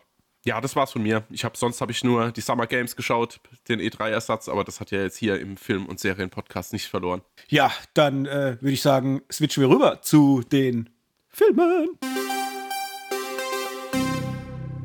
Mit was äh, starten wir? Arnold, der Mini-Doku-Reihe oder Creed Teil 3? Oder andersrum, wie hast du denn, äh, hast du Arnold eine Bewertung gegeben? Äh, ah, nee, nee, nee, habe ich nicht. Gibt's, ist es bei Letterbox drin, weil abgeschlossen? ja, ah, ja. okay. Nee, äh, habe ich noch nicht. Hab ich noch Wie nicht. würdest du? Oh, ich glaube drei oder dreieinhalb Sterne. Hm, Okay, ja gut, okay, dann sind wir beide auch bei, was ähm, Creed betrifft, wahrscheinlich gleich. Dann ja, macht es das jetzt nicht einfacher, Ja, sich zu entscheiden. jetzt nicht- Ja, dann lass uns doch über Ar Arnold vielleicht anfangen. Okay. Wir machen den richtigen Film zum Schluss dann. Yo, äh, Arnold, eine Mini-Doku-Reihe oder eine Miniserie bestehend aus drei Folgen, die jeweils so äh, rund eine Stunde gehen, ist jetzt auf Netflix gestartet und erzählt quasi die Geschichte von Arnold Schwarzenegger. Es geht in drei Teilen um die drei Fragmente seiner Karriere, angefangen als Bodybuilder hinzu zum Hollywood-Actionstar bis zum Politiker und seinem, ja, ich sag mal, seinem Retirement sagen wir es mal so. Ne? Also ist, ist ja jetzt schon eher zurückgezogener, macht nicht mehr so viel. Vielleicht ist Fubar natürlich so das Letzte, aber es sind so die, die drei mhm. großen Fragmente ja. seines Lebens, die dem Zuschauer erzählt werden. Natürlich in vielen Rückblicken auch immer wieder mit Stimmen von Wegbegleitern von Arnold Schwarzenegger und natürlich auch von ihm selbst, weil er erzählt natürlich dann auch über sein Leben und ja, somit erfährt man natürlich sehr, sehr viel Hintergrundgeschichte über sein ja, sehr, sehr bewegtes Leben, vor allem auch die unfassbar vielen äh, Meilensteine aus seinem Leben. Also es ist unfassbar, was dieser Mensch in seinem Leben gemacht hat. Und das ist Arnold. Tja, wie fängt man an bei so einer Geschichte? Ähm, lass uns vielleicht einfach ein bisschen hin und her die Bälle werfen. Das ist, glaube ich, ist jetzt in, in, dem Bereich vielleicht auch ein bisschen äh, interessanter, mhm. gerade auch, weil er sich ja in so drei verschiedene Teile gliedert. Ähm, ich muss sagen, ich habe ja die Biografie von Arnold auch gelesen, Total Recall die ich ja damals schon sehr cool fand, muss ich sagen. Und somit war jetzt für mich die Doku erstmal nicht viel Neues, weil ich vieles von dem, was man jetzt halt hier einfach in Bildmaterial zu sehen bekommt, schon aus dem Buch kannte und auch viele seiner ähm, ja, Meilensteine der Karriere natürlich für mir schon bekannt waren. Ich kannte da schon sehr, sehr viel und habe es jetzt quasi einmal wieder aufgefrischt bekommen. Vielleicht auch an ein, zwei Stellen dann ähm, noch, ja, noch ein paar Sachen dazu bekommen. Wie war es denn bei dir? War dir vieles schon bewusst oder war für dich das alles äh, Neuland, so was die Hintergrundgeschichte betrifft? Mm, ich glaube, also in dem Detail gerade Neuland. Also ich habe keine Biografie mhm. und gar nichts dazu gelesen. Ich wusste Bodybuilder, ich wusste klar Actionstar, ich wusste Politiker. Ich wusste, dass er auch extrem verbissen ist und immer für seine also für seine Erfolge halt auch extrem gekämpft hat. Ähm, mhm. Das war mir bewusst, aber mehr auch nicht. Also wer diese Persona ja. Arnold auch in Bodybuilder-Zeiten war, keine Ahnung. Also das mhm. konnte ich einfach null, null einschätzen und einordnen. Und ich muss sagen, von daher war ich, glaube ich, von der ersten Episode, also von der Athlet, wie der quasi ja die Überschrift ist, war ich, glaube ich, am meisten geflasht. Ja, das stimmt schon. Also die, man muss natürlich sagen, die startet ja, äh, also die Serie mit der kompletten Bodybuilder-Zeit, was ja verrückt ist, weil viele gar nicht wissen, dass ja Arnold Schwarzenegger auch schon vor seiner Hollywood-Karriere bereits Millionär war. Mhm und schon äh, ja eigentlich in den USA ein gefestigter Name war, wenn man so will. Er ja auch durch Immobilienspekulationen, äh, so Geschichten auch schon ein relativ äh, ja, stabiles Einkommen hatte und da natürlich auch schon die Möglichkeiten hatte zu sagen, ich nehme nicht jede Rolle, die mir angeboten wird, sondern ich pick mir halt schon die Sachen raus, die ich machen will. Äh, was ich auch sehr krass fand, weil das war mir äh, zwar durch das Buch bewusst, ich habe das nur überhaupt nicht mehr greifbar gehabt. Und als er da gesagt hat, wortwörtlich in der Doku, dass er halt zu dem Zeitpunkt, Zeitpunkt schon einen relativ, äh, ja, ich sag mal, entspannten Background hatte, um auf Rollen zu warten, weil er ja letztendlich schon Millionär war. Äh, da dachte ich auch, oh, das ist krass, wenn man sich das überlegt, was er schon vor dieser Filmkarriere eigentlich geschaffen hat an, an, an Karrieremeilenstein und er ja letztendlich auch erstmal fünf Jahre hatte warten müssen, bis das langsam mal losging mit seinen, mit seinen Filmrollen, ne? also dieses Warten auf diese Rollen. Ähm, allein das fand ich schon krass und natürlich dieser ganze Weg von seiner Heimat äh, aus der Steiermark hin zu diesem sich hochtrainieren, äh, die ersten Wettkämpfe, also allein wenn man in, den, in diesem ersten Part schon sieht, wie er mit 22 Jahren aussieht, also körperlich aussieht, es ist unfassbar. Ich denke mir jedes Mal, äh, Kopf von einem kleinen Bubi, aber der Körper irgendwie von einem Herkules. Es ist so verrückt, sich das anzugucken, auch optisch, äh, und fand es auch wieder, ja, sehr krass einfach äh, zu sehen, was der für einen krassen Weg gegangen ist und wie wie verbissen er halt an die Sachen auch rangeht. Ne? Mm, ja, ich, ich, fand's, ich fand's total geil. Also muss ich ganz ehrlich sagen, weil ich hatte es damals nicht so verfolgt und ich bin jetzt auch ehrlich gesagt, äh, jetzt verlieren wir vielleicht drei Bodybuilder-Fans, aber ich bin jetzt nicht unbedingt Freund von Bodybuilding. Ich verstehe das mhm. nicht mal richtig. Also wenn ich dazu schaue, finde ich das eher affig. Ja, also ich meine, klar sehen die irgendwie muskulös aus oder so, aber erstens, wer will denn so muskulös sein und zweitens sich dann so eingeölt hinzustellen, da habe ich schon minimal mein Problem. Also kein Problem damit, aber ich muss mich schon das mit muss mich schon anstrengen, um das mit Ernsthaftigkeit zu verfolgen, sagen wir es mal so.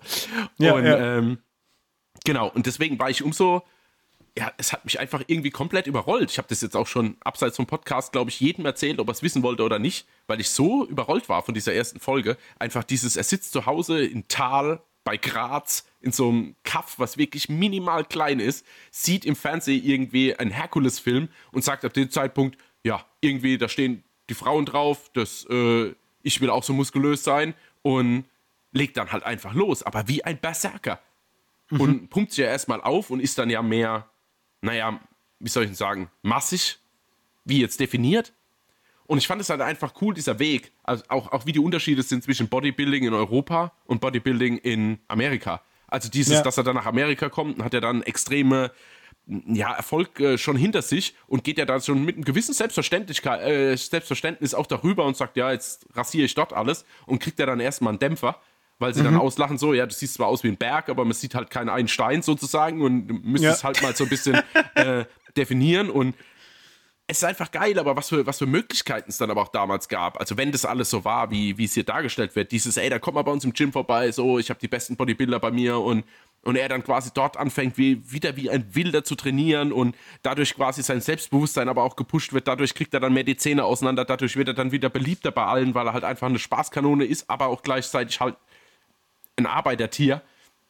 Und einfach diese Entwicklung, also wie durch Körper der Geist quasi unterstützt wird, also das einfach Selbstbewusstsein entsteht mhm. und ähm, dadurch halt quasi Erfolge über Erfolge oder über Erfolge generiert werden können. Alter, das war echt mindblowing so. Da war ich echt da gesessen und dachte, meine Fresse, so viel Biss hatte ich noch nie und werde wahrscheinlich auch nie so viel Biss haben. Also einfach zu sagen, mhm. so da ist das Ziel und ich höre jetzt nicht auf, bis ich dort bin. Ja, das ist natürlich auch eine Sache, äh, wo ich sagen muss, bei ihm jetzt ganz speziell.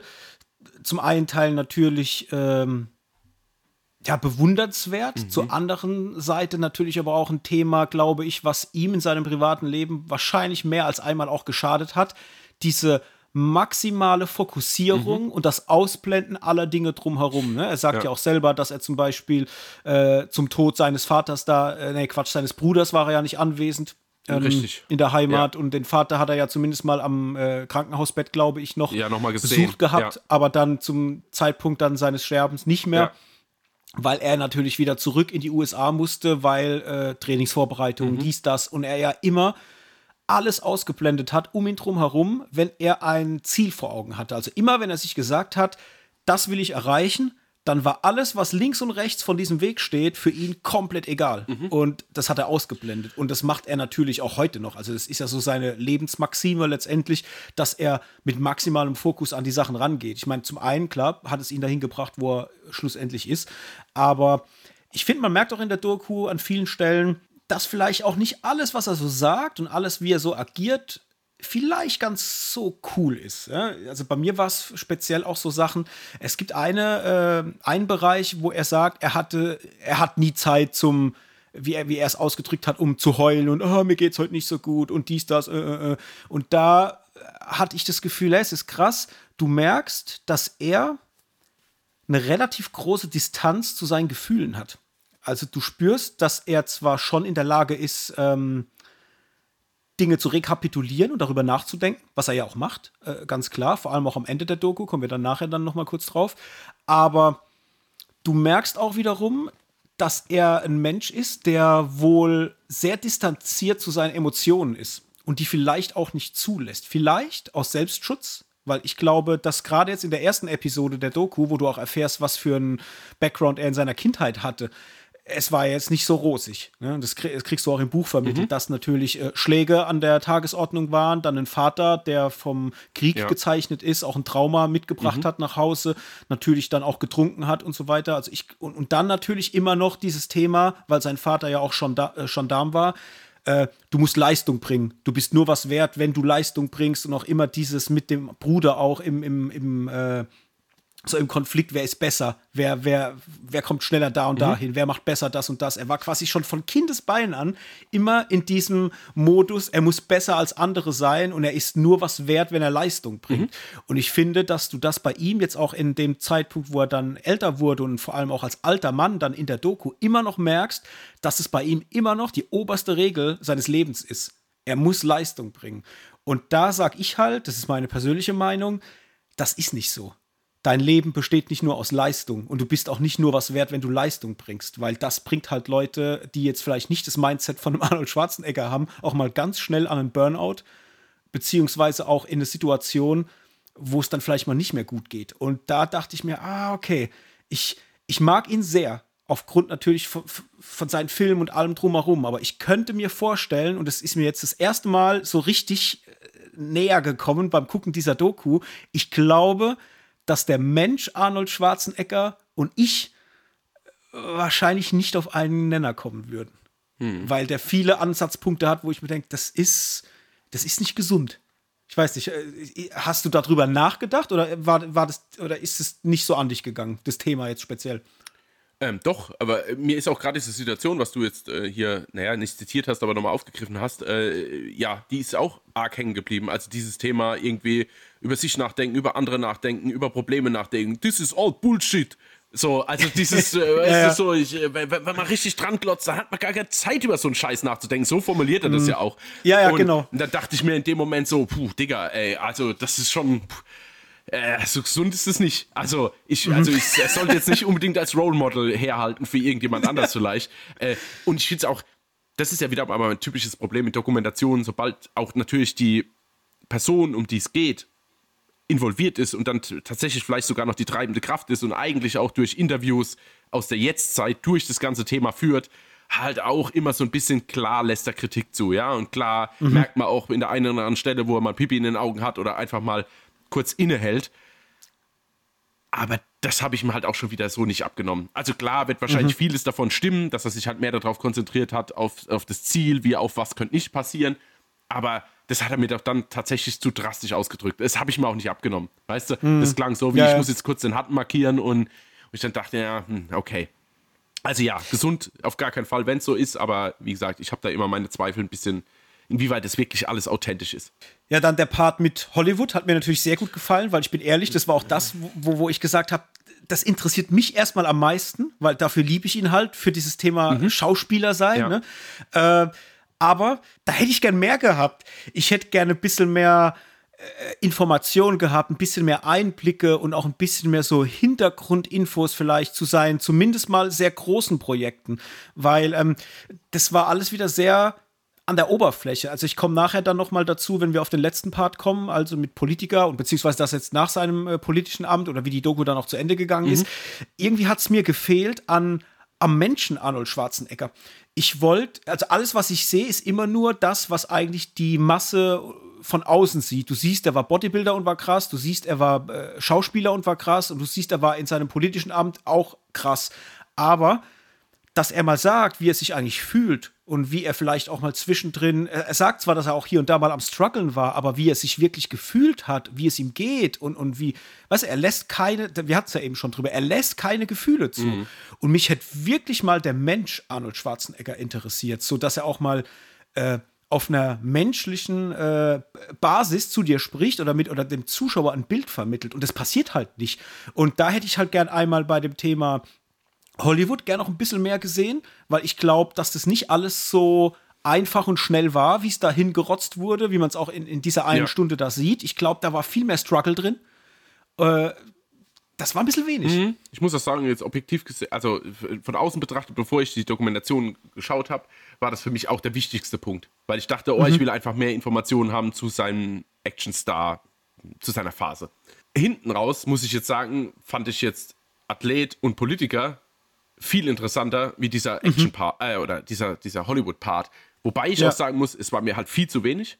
Also, ich, dass sie ja nicht mal über Predator gesprochen haben, sondern das einfach in, der, in, dieser Timeline einfach übersprungen haben. Die zeigen den Film noch und er rutscht einfach nach oben. Ich dachte, what? Ihr sprecht ja. nicht über. Naja.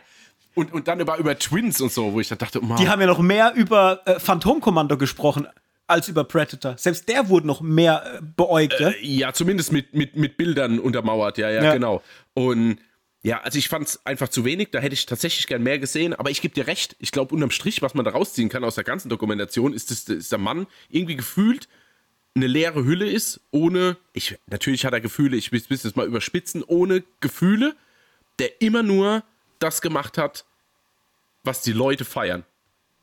Ja. Also er hat sich besonders aufgepumpt, dass die Leute ihn feiern. Er hat Actionstar gemacht, dass die Leute ihn feiern er wird Politiker, dass er immer irgendwie im Mittelpunkt steht und Leute klatschen. Und gefühlt war mhm. das seine, also sein Lebensziel und ist es vielleicht jetzt noch.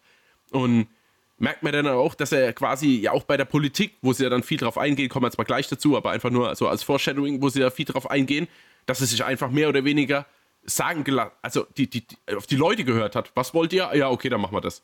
So, mhm. also gar keine eigene politische Agenda hatte, sondern eigentlich mehr darauf gehört hat, was das Volk sagt, was ja primär gar nicht so schlecht ist, aber es dann halt wieder für mich dazu kommt, dass, ja, okay, er hat einfach wieder den Applaus gebraucht. Ja. Ja, ja das stimmt schon.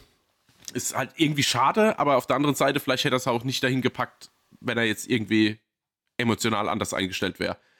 Aber mir war es auf jeden Fall, mit den Filmen war es mir zu kurz. Ich fand es auch schade, dass nur in Anführungszeichen so wenig zu Wort kam, wobei ich es trotzdem cool fand, dass halt Jamie Lee Curtis am Start war und auch gerade James mhm. Cameron, der ja eigentlich jetzt nicht so der Talker ist und das, also das, also das Telefonat, wenn ich jetzt irgendwie Angestellter wäre von der Dokumentationsfirma und hieß, hey, ruf mal kurz bei James Cameron an, frag mal, ob er irgendwie so ein bisschen Off-Kommentar zu Arnold Schwarzenegger bringen will. Also da hätte ich dreimal überlegt, ob ich da jetzt anrufe, weißt du, weil er ist ja so ein bisschen als nicht so die sympathische Person ähm, bekannt. Und da war auch lustig, muss ich sagen, diese Anekdote mit diesem, äh, äh, wie, wie sei, I will come back und I will be back Mhm. So, dass er dann quasi Arnold Schwarzenegger ja gemeint hat, ah, I will be back, das klingt doch irgendwie viel besser. Und dann Jim Cameron direkt so, bist, bist, du, bist du Schreiber? Nein.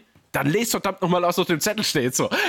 Dass es dann natürlich trotzdem so gekommen ist, wie Arnold Schwarzenegger wollte, ist natürlich, es hat dann halt, halt gepasst. Aber ähm, ja, und was noch kurz zu dieser Hollywood-Karriere, das will ich noch kurz anmerken. Ähm, dieses Konkurrenzverhalten, was er halt gefühlt immer auch braucht, auch, also um mhm. sich zu pushen. Und wie man dann einfach so, das kriegt man meinetwegen auch zu wenig weg und über Planet Hollywood wird auch nicht gesprochen. Das wird einmal, glaube ja. ich, in einem Bild gezeigt. Das hätte, da hätte mich auch viel dazu interessiert, weil das ja dann ja. auch gescheitert ist und ich hätte gerne mal gewusst, warum und was. Also kann man nachlesen, gell, aber kann man mir halt auch zeigen.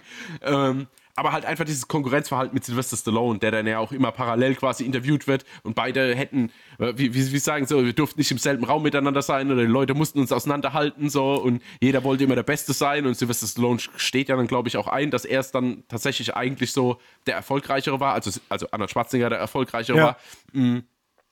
Aber es ist halt geil dann zu hören, dass sie trotzdem auch so ehrlich sind und sagen, sie hätten es bei weitem nicht so weit gepackt, hätte es den Gegenüber halt nicht gegeben. Also dieses mhm. gegenseitig aneinanderreiben, um immer pushen und immer größere Limits und immer größere Action und ähm, das hat halt dazu geführt, dass die beide halt so durch die Decke gegangen sind.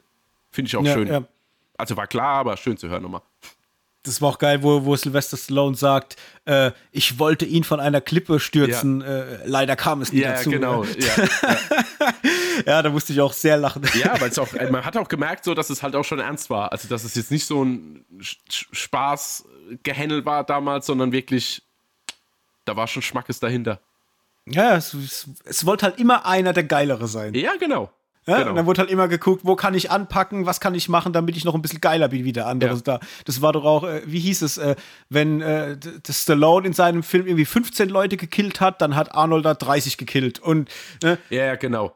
Aber auch wie gleich die Filme auch sind, gell? Wenn du siehst, mhm. City Cobra und hier der City High, ja. ja. Also ich meine, die heißen ja, glaube ich, in Deutsch, also in äh, Original nicht beide so, aber da, da, hast du beimal dasselbe. Dann hast du irgendwie Rambo zu Commando, also zu Phantom mhm. Commando und, und halt auch Predator so ein bisschen. Und es waren immer so ein bisschen, äh, ich will nicht sagen ähnliche Filme, aber es hat schon immer so gepasst. Und oh, das war erfolgreich bei dem, komm, lass auch mal sowas machen. So. Also ja, immer ja. Im, Im, Gegenschluss. Fand, ich, fand ich irgendwie super interessant. Ich stelle mir das so lustig vor, wenn, wenn du dir überlegst, so der, der eine macht jetzt einen Film und dann kommt dieser Film und dann ist der andere und sieht das und denkt dann, Scheiße, ja, genau. Jetzt, jetzt, was mache ich jetzt? Ja. Und das musste, das muss ja so am Ego kratzen, so von innen. Ja. Ja, da muss ja ständig dir einer von innen an die Stirn klopfen und, und, und nein, das darf nicht sein. Genau, genau.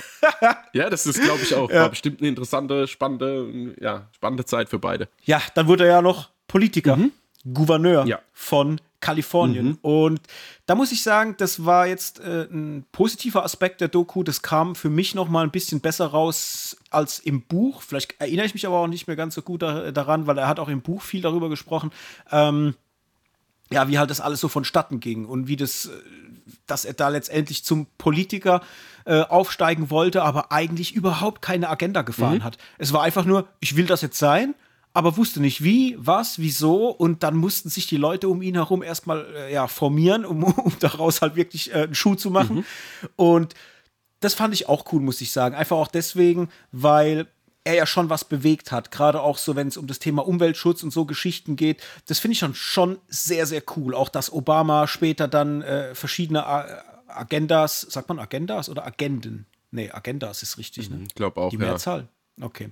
Agendas von, von Schwarzenegger halt auch mit äh, in sein Programm mit mhm. reingenommen hat und dann äh, USA weit auch etabliert hat. Da muss ich sagen, oh, das ist schon geil. Das ist schon cool. Auch wenn ich mir sicher bin, das hat er nicht alles selber entwickelt. Der hat ja da mit Sicherheit einen Beraterstab und so weiter gehabt, die das gemeinsam äh, entwickelt haben. Aber ich finde es trotzdem cool, wie er erzählt, äh, wie er da gewisse Dinge auf den Plan gebracht hat. Und vor allem auch finde ich es cool, dass er erstmal nicht direkt erfolgreich war, sondern dass es erstmal dahin geht, dass er da in seinem politischen Amt war und er dachte halt, ich bin jetzt Politiker und es läuft direkt gut und dann ging das halt los und dann hat er halt erstmal gemerkt, äh, das ist richtig Arbeit, ne? Weil er ja, glaube ich, in der ersten Zeit, in der ersten Periode seines Amtes, äh, ist er doch erstmal abgekackt. Das war doch direkt am Anfang. Mhm. Das war nicht danach. Ja, ne? ja, ich genau. meine, das war gleich am Anfang. Ja, ja, weil er dann sagt, das war ja seine, äh, wie soll ich denn sagen, in der Phase hat er am meisten gelernt, weil er eigentlich wie so, mhm. wie so mit null da auf diesem Sessel sitzt und halt von allen Seiten halt Input kriegt und halt Sachen hört, ja. die er wahrscheinlich in seinem Leben halt auch noch nicht gehört hat und irgendwie Lösungen erarbeitet werden müssen. Und äh, ich glaube, da war er erstmal überfordert. Es fällt zwar nicht so, aber ich glaube, äh, das kommt auch ganz gut rüber, wie er das erklärt, dass er da erstmal, ja. ja, vor der Wand stand sozusagen.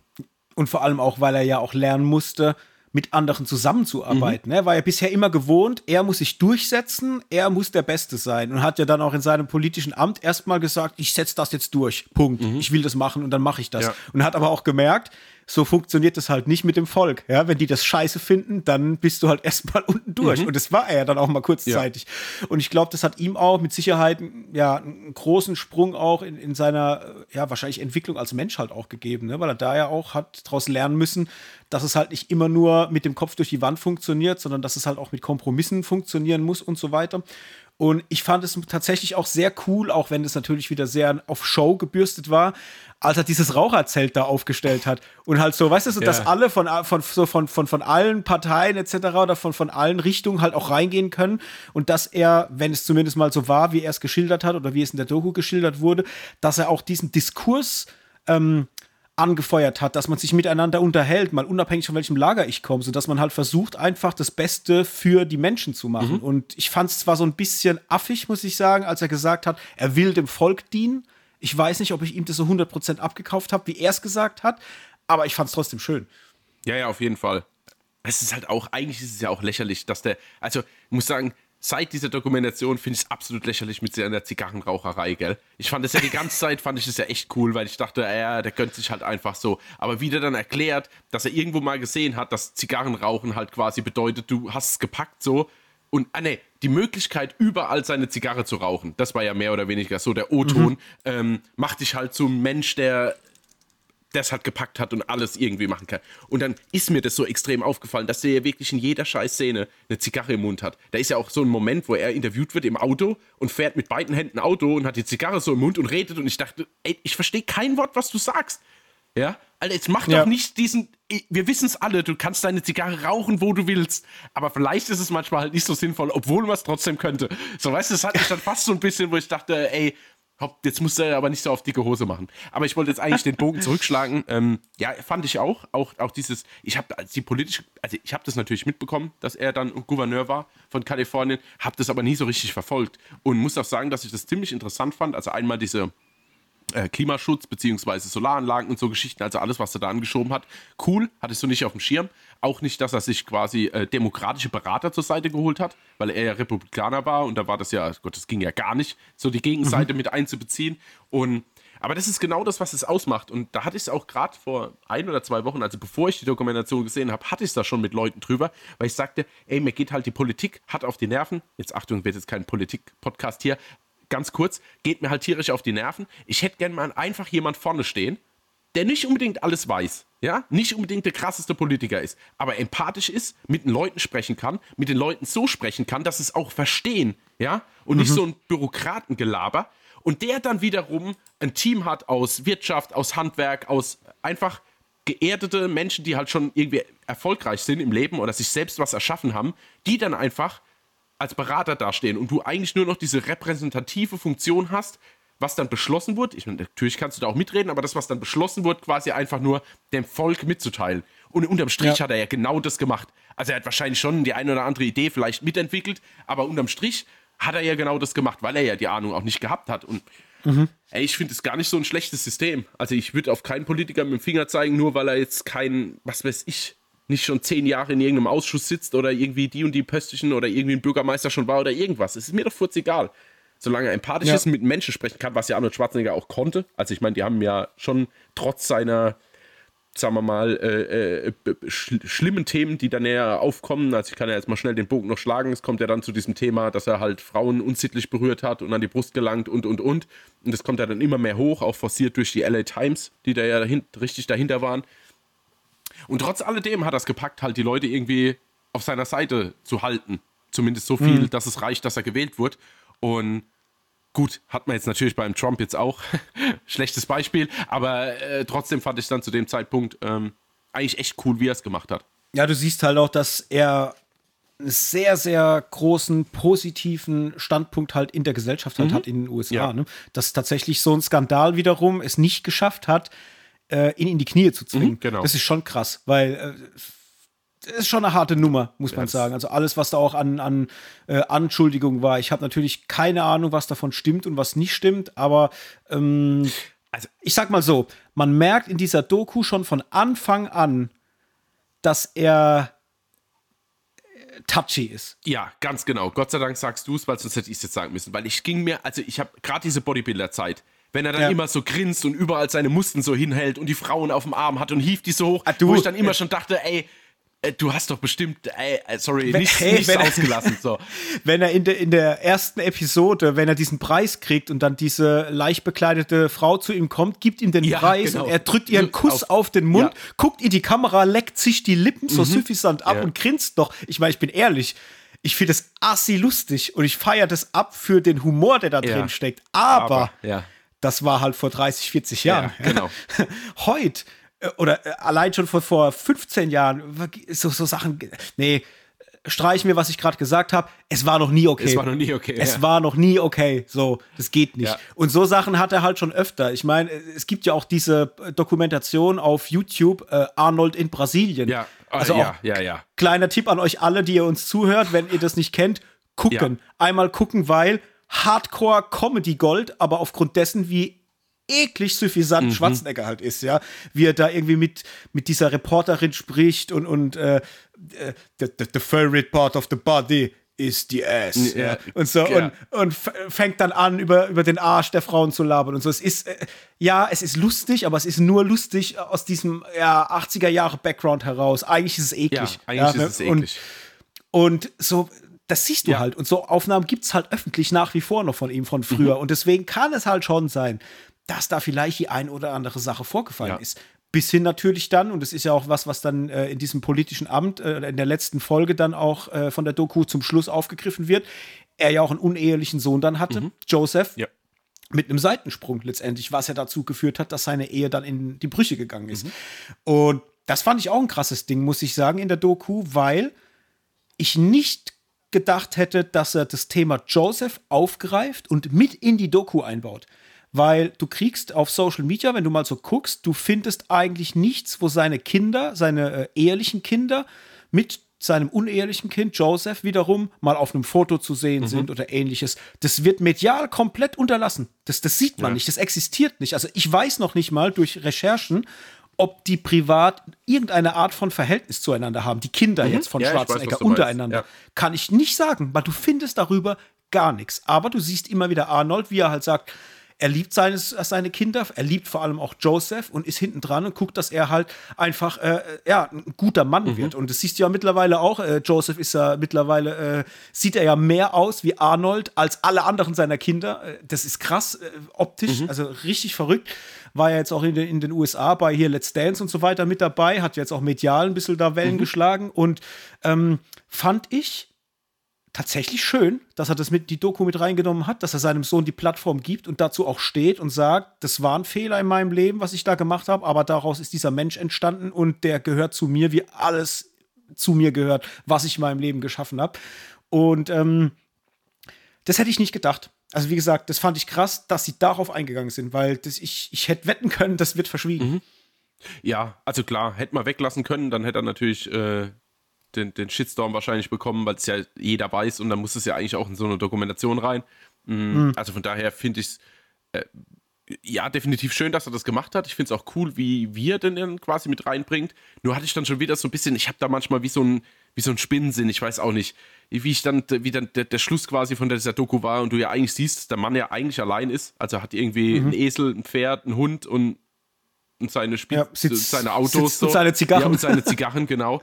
Und ähm, ich habe ein bisschen gefühlt, dass äh, vielleicht Joseph der Einzige ist, bei dem man noch so richtig, also mit dem man noch so richtig connected, weißt du? Ich weiß ja nicht, was da in seiner Familie ist. Ich meine, klar steckt man da nicht drin, aber es kam mir irgendwie so vor, als, als würde er jetzt mit dem halt so, so, so viel Augenmerk schenken, weil halt einfach nicht mehr viel hat und vielleicht seine Kinder halt auch keine große Lust mehr haben, nachdem das mit der Mutter war und alles drum und dran. Also die werden ihn jetzt nicht hassen, aber vielleicht ist einfach so, ja, ein leichter Gap zwischen beiden. Ja, das kann gut sein. Da gebe ich dir absolut recht. Also, das ist zumindest mal denkbar.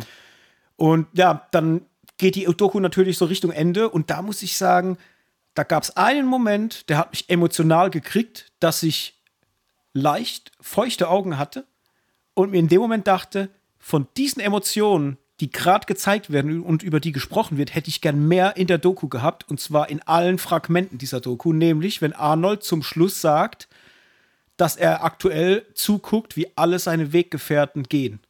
Dann gibt es eine Rückblende, man sieht die Weggefährten aus der Bodybuilder-Zeit, die schon verstorben sind.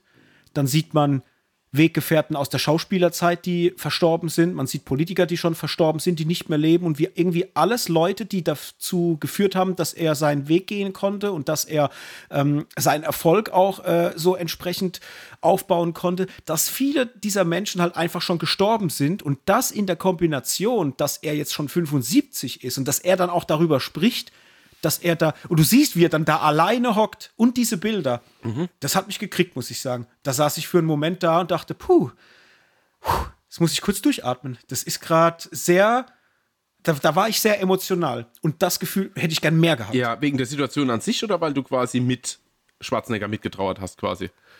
Äh, beides. Okay. Also einmal natürlich wegen diesem Thema Vergänglichkeit, weil du ja genau. in der Doku auch wunderbar optisch auch siehst, wie ein junger Mann, ein junges Kind erwachsen wird, äh, in Superlativen lebt sein ganzes Leben lang und zum Schluss alleine auf dem Sessel sitzt und alle wegsterben, die um ihn herum halt auch so mit äh, Streiter auf dem Weg waren. Das ist irgendwie, das sind halt so Themen, da muss ich sagen, das kriegt mich generell das Thema. Das ist was, wo ich immer äh, emotional werde bei so Sachen. Aber wenn man es dann noch mal so sieht in, in, in großen Bildern, ah, das war dann schon krass, muss ich sagen, Ja. weil ich dann auch dran gedacht habe, wer weiß, wie lange man ihn auch noch sieht, weißt du, so auf der Leinwand oder überhaupt, wie lange er noch da ist und dass das halt natürlich auch immer eine krasse Sache ist, wenn dich sowas dein Leben lang ja auch begleitet. Ich meine, ich muss sagen, Arnold Schwarzenegger begleitet mich seit frühester Kindheit, seitdem ich die Filme gucke, äh, stetig, also immer wieder und immer wieder hole ich auch die Filme vor. Und es ist natürlich auch irgendwo ein Teil meines Lebens, diese Person. Äh, Und das ist krass, wenn man das dann sieht und man muss sich dann bewusst machen, dass das natürlich endlich ist und irgendwann dann diese Situation auch mal vorüber ist. Ne? Und ja, wie gesagt, das fand ich dann schon traurig und hätte mir da gewünscht, dass er vielleicht ein bisschen tiefer hätte blicken lassen in anderen Teilen der Doku, dass er vielleicht einfach mal ein bisschen mehr erzählt, was da eigentlich los war, wie er sich gefühlt hat oder was es mit ihm gemacht hat oder dass er vielleicht auch mal Struggle hatte. Weißt du, so richtig, weil du kriegst, du, du erfährst ihn immer nur als krassen, fokussierten Kämpfertyp. Und ich glaube nicht, dass er das immer war, weil er hatte gerade in der Bodybuilder-Phase, wenn er interviewt wird und dann auch mal erzählt über seinen Background mit seinen Eltern, sagt er ja auch wortwörtlich in der Rückblende, wo man dieses Interview sieht mit ihm als junger Mann, wo er sagt, er weiß, dass diese Sachen ihn belasten, sein familiäres äh, Back, äh, sein familiärer Background und so weiter und er blendet ihn deswegen absichtlich aus, weil er diese Gefühle nicht will und dass es vielleicht sein kann, dass die ihn irgendwann mal einholen. Das sagt er ja wortwörtlich. Das heißt, er ist ein, er ist ein sehr reflektierter Mensch eigentlich. Und er macht es halt mit vollem Bewusstsein, dass er die Dinge ausblendet. Und es war dann für mich natürlich auch dann das Ding, wo ich gesagt habe, ja, okay, entweder ist er halt wirklich von seinen Emotionen so weit weg, dass er gar nicht mehr weiß, wie das geht, oder er will sie uns in der Doku mit Absicht nicht zeigen. Und vielleicht ist, ja, wahrscheinlich einfach, um dieses Bild bi- mit ins Grab zu nehmen von ihm. Also dieses Ja. Un Unsterbliche, quasi im wahrsten Sinne des Wortes, was ihm jetzt aber wieder das Knick bricht, weil er kann sich jedes Ziel in seinem Leben nehmen, konnte jedes erreichen, bis auf das, dass er halt den Tod nicht überlisten kann. Und ich glaube, das ist ihm halt selbst bewusst. Vielleicht als abschließendes Resümee einfach, ich fand es total unterhaltsam dazu zu schauen. Mir war es halt ein bisschen wenig kritisch, weil ich glaube, da ist auch mehr Schindluder getrieben worden, auch gerade vielleicht in Bodybuilder-Zeit oder politischer Ebene, die ich auch gern mal einfach gesehen habe. Ich meine, das hätte jetzt nicht unbedingt mein Held zerstört, weil nicht jeder ist nur nur, nur weiß. Ja? Also das ist, ist, ist mir schon klar, dass da auch äh, manche Sachen, von daher hätte ich es einfach gern gesehen, weil das sind ja so Sachen wie zum Beispiel, dass er ja zugelassen hat, irgendwie äh, mit der Todesstrafe, dass da jemand umgebracht wird, wo es aber irgendwie unklar war und so. Weißt du, da waren ja ein Haufen Sachen auch in seiner politischen Karriere, die halt bedenklich waren und wo dann einfach mhm. überhaupt nicht drüber gesprochen wird, sondern einfach nur quasi in der Montage, ja, hier Klimaschutz, hier, da Solaranlagen, hier, da Bauprojekte und hier machen wir das und das und klar, alles cool und natürlich äh, spricht man lieber über das Positive wie über das Negative, aber ich finde, es war so ein bisschen unausgeglichen halt. Also durch die komplette mhm. äh, Doku gezogen.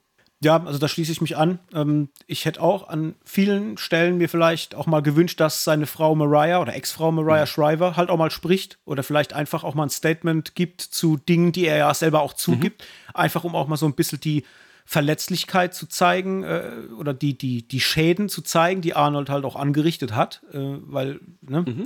da hätten die Kinder oder die Frau mit Sicherheit auch mal was sagen können. Vielleicht wollten sie aber auch nicht, kann ich mir auch vorstellen, gerade aus diesem Hintergrund, dass ja seine Frau auch aus dem Kennedy-Clan ist. Da äh, ja, ist man wahrscheinlich eher zurückhaltend bei solchen Themen, dass man sich da nicht so in, in die Öffentlichkeit drängt. Dennoch hätte es mich interessiert. Ich weiß gar nicht, ob es von der Mariah Shriver eine Biografie gibt. Das wäre mal interessant zu lesen. So aus ihren Augen. Ja. Muss ich mal googeln ja, nachher. Mal gucken, ja. ähm, und hätte mir halt einfach ein bisschen mehr Arnold als Mensch gewünscht. Mhm. Ich hätte gern viel mehr Menschliches von ihm noch erfahren, weil es halt für mich ähm, einer der wahrscheinlich interessantesten Menschen auf unserer Erde ist. Also es ist unfassbar, was dieser Typ geleistet hat und was der abgerissen hat. Äh, das ist, wenn man das hört, oder ich, ich sag immer, das habe ich schon öfters gesagt, wenn man seine ganzen einzelnen so Karrierebeats auflisten würde, klingt es so fantastisch, dass es sich anhört, als würde man eine Lüge erzählen. Ja, genau. äh, es ist fast schon übermenschlich, was da an Leistung drin steckt. Und ja, das ist auf jeden Fall zu honorieren, unabhängig davon, wie du es gerade gesagt hast, äh, ob das jetzt alles glänzt äh, oder ob da auch mal Schatten hinten dran war. Ich meine, du hast es eben schon wunderbar gesagt. Es gibt nicht nur Schwarz und Weiß, äh, es gibt auch Grauschattierungen, mhm. von denen hat man leider jetzt nicht so viele gesehen, außer auf dem Poster. Ja. Äh, ähm, ja, und somit war das für mich eine okaye Doku. Also ich würde sagen, wenn man sich für den Menschen Arnold Schwarzenegger interessiert, beziehungsweise die, die, ich nenne es mal vorsichtig, Kunstfigur Arnold Schwarzenegger, dann ist es definitiv eine Doku, die einem viel mitgibt, wo man einfach mal in drei Stunden gebündelt das meiste erfährt, was um ihn herum passiert ist. Ich habe sie bewertet mit drei Sternen. Du hast gemeint, drei bis dreieinhalb warst du, ne? Ungefähr so vom Gefühl. Ja. Jo. Von dem her habt ihr da auf jeden Fall eine Empfehlung. Ist aktuell auf Netflix zu gucken. Ja, als kurze Anmerkung noch, ich würde es fast noch drüber raus empfehlen, würde sagen, ey, auch die nichts mit am, am Hut haben, sollten zumindest mal die erste Folge schauen. Mhm. Weil ich glaube, das kann viele Menschen mitreißen und dachten, ey, wie krass kann man unterwegs sein. Also es ist einfach irgendwie lebensbejahend und pushend vielleicht für einen selbst auch. Also ähm, ja. würde ich mal einen Blick wagen, auch wenn ich jetzt vielleicht kein Arnold Schwarzenegger-Fan bin. Das wollte ich nur noch kurz mhm. loswerden. Ich habe übrigens so als, als Urlaubsziel irgendwann in den nächsten ein bis zwei Jahren ist bei mir auf jeden Fall das Schwarzenegger-Museum in Tal. Also ich werde definitiv in die Steiermark fahren und ich werde dort eine Nacht verbringen in diesem Örtchen und ich werde in dieses Museum gehen. Das habe ich mir fest auf die Agenda geschrieben. Hey, das könnte man aber, das könnte man doch mal toll als, als, also, als, als Ausflug nehmen, oder? Also ich meine, ich will, will, mich jetzt nicht irgendwie in die Besucherritze bei euch legen, aber es. Ja, doch, doch, alles gut. Äh, wir könnten, wir könnten eine Sonderfolge aufnehmen über das Museum. Ja, das meine ich ja. ich meine, ja, unser beider Held. Wie cool wäre das, wenn wir beide ja. mal in Tal wären? Also ich habe wirklich, ich habe echt Bock. Also es hat mich so geflasht, das zu sehen, dass es das gibt, dass es ein Museum gibt in diesem kleinen Ort und dass da eine riesige Statue steht. Ja. Ich will da mal gewesen sein und will mir das angucken. Ja, also auf jeden Fall. Da sprechen wir nochmal drüber. Ja, auf jeden Fall. Auf jeden Fall braucht er Instagram ein Foto mit uns, während wir daneben stehen und dieselbe Pose machen. Ja, genau. Habe ich gehört. Die Denkerpose.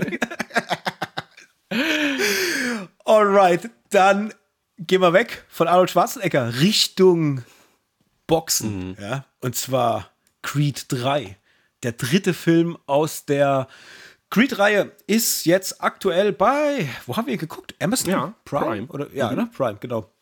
Da habe ich da damals nicht ins Kino gepackt, warum auch immer. Äh, ich hab, muss sagen, da habe ich irgendwie so nach Teil 2, ich war immer noch interessiert an Creed, aber irgendwie, äh, da war nicht mehr so der, mhm. der, der Flash da, um mir das irgendwie reinzuziehen im Kino. Und deswegen hat es jetzt doch ein bisschen gedauert. Aber ich freue mich trotzdem, dass wir den Film geguckt haben.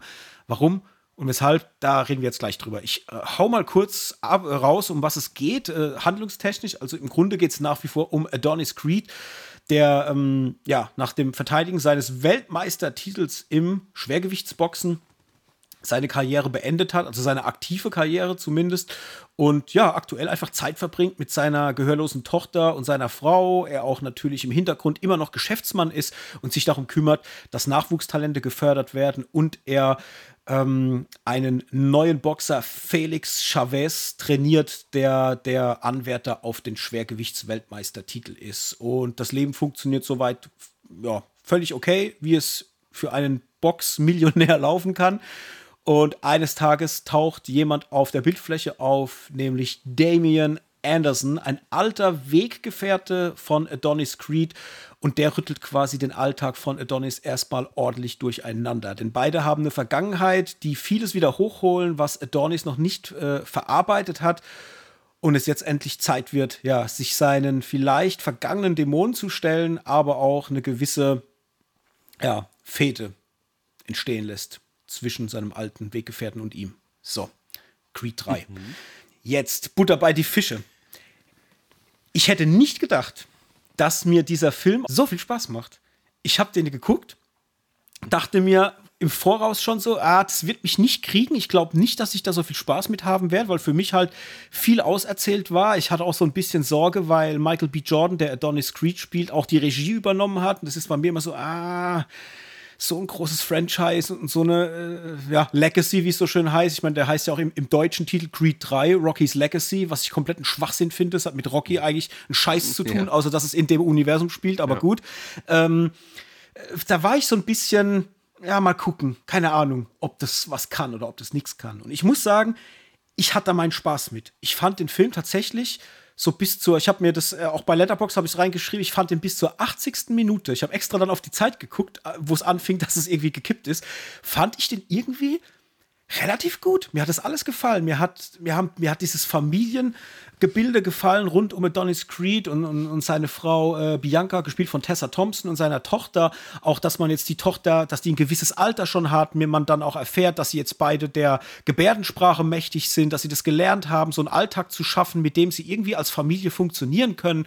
Und dass er natürlich auch sagt, hey, ich gehe jetzt aus meiner Karriere oder ich trete einen Schritt zurück. Ich bin jetzt mehr so im Hintergrund tätig, verdiene da aber mein Geld, weil Boxen halt einfach mein Ding ist. Und aber jetzt nicht, bevor er irgendwie einen Schaden hat und körperlich nicht mehr kann kann, sondern weil er halt einfach sagt, hey, ich, ich drehe zurück, weil ich mich um meine Familie kümmern will. Also allein diesen Fakt fand ich schon sehr, sehr cool. Und natürlich auch diesen Fakt, dass er natürlich Boxmillionär ist und jetzt guckt, wie er damit halt einfach arbeiten kann. Irgendwie fand ich das toll. Ich fand auch diese Rückblenden immer relativ gut, auch wenn man das ein bisschen, ähm, ja, vielleicht spannender hätte erzählen können, meiner Meinung nach. Auch jetzt rund um Jonathan Majors, also Damian Anderson, äh, fand ich auch okay. Das war auch völlig in Ordnung. Auch dieses Auftauchen dann von Damian Anderson fand ich gut, weil äh, du erstmal keinen Charakter hast, der dir als Antagonist dargestellt wird, sondern halt einfach jemanden, dem das Schicksal halt einfach scheiße zugesetzt hat. Und da sind halt Dinge einfach in Gang gesetzt worden, die halt blöd gelaufen sind und die Dinge sind halt so passiert, wie sie passiert sind. Und ich kann das alles mitfühlen und bin da voll drin.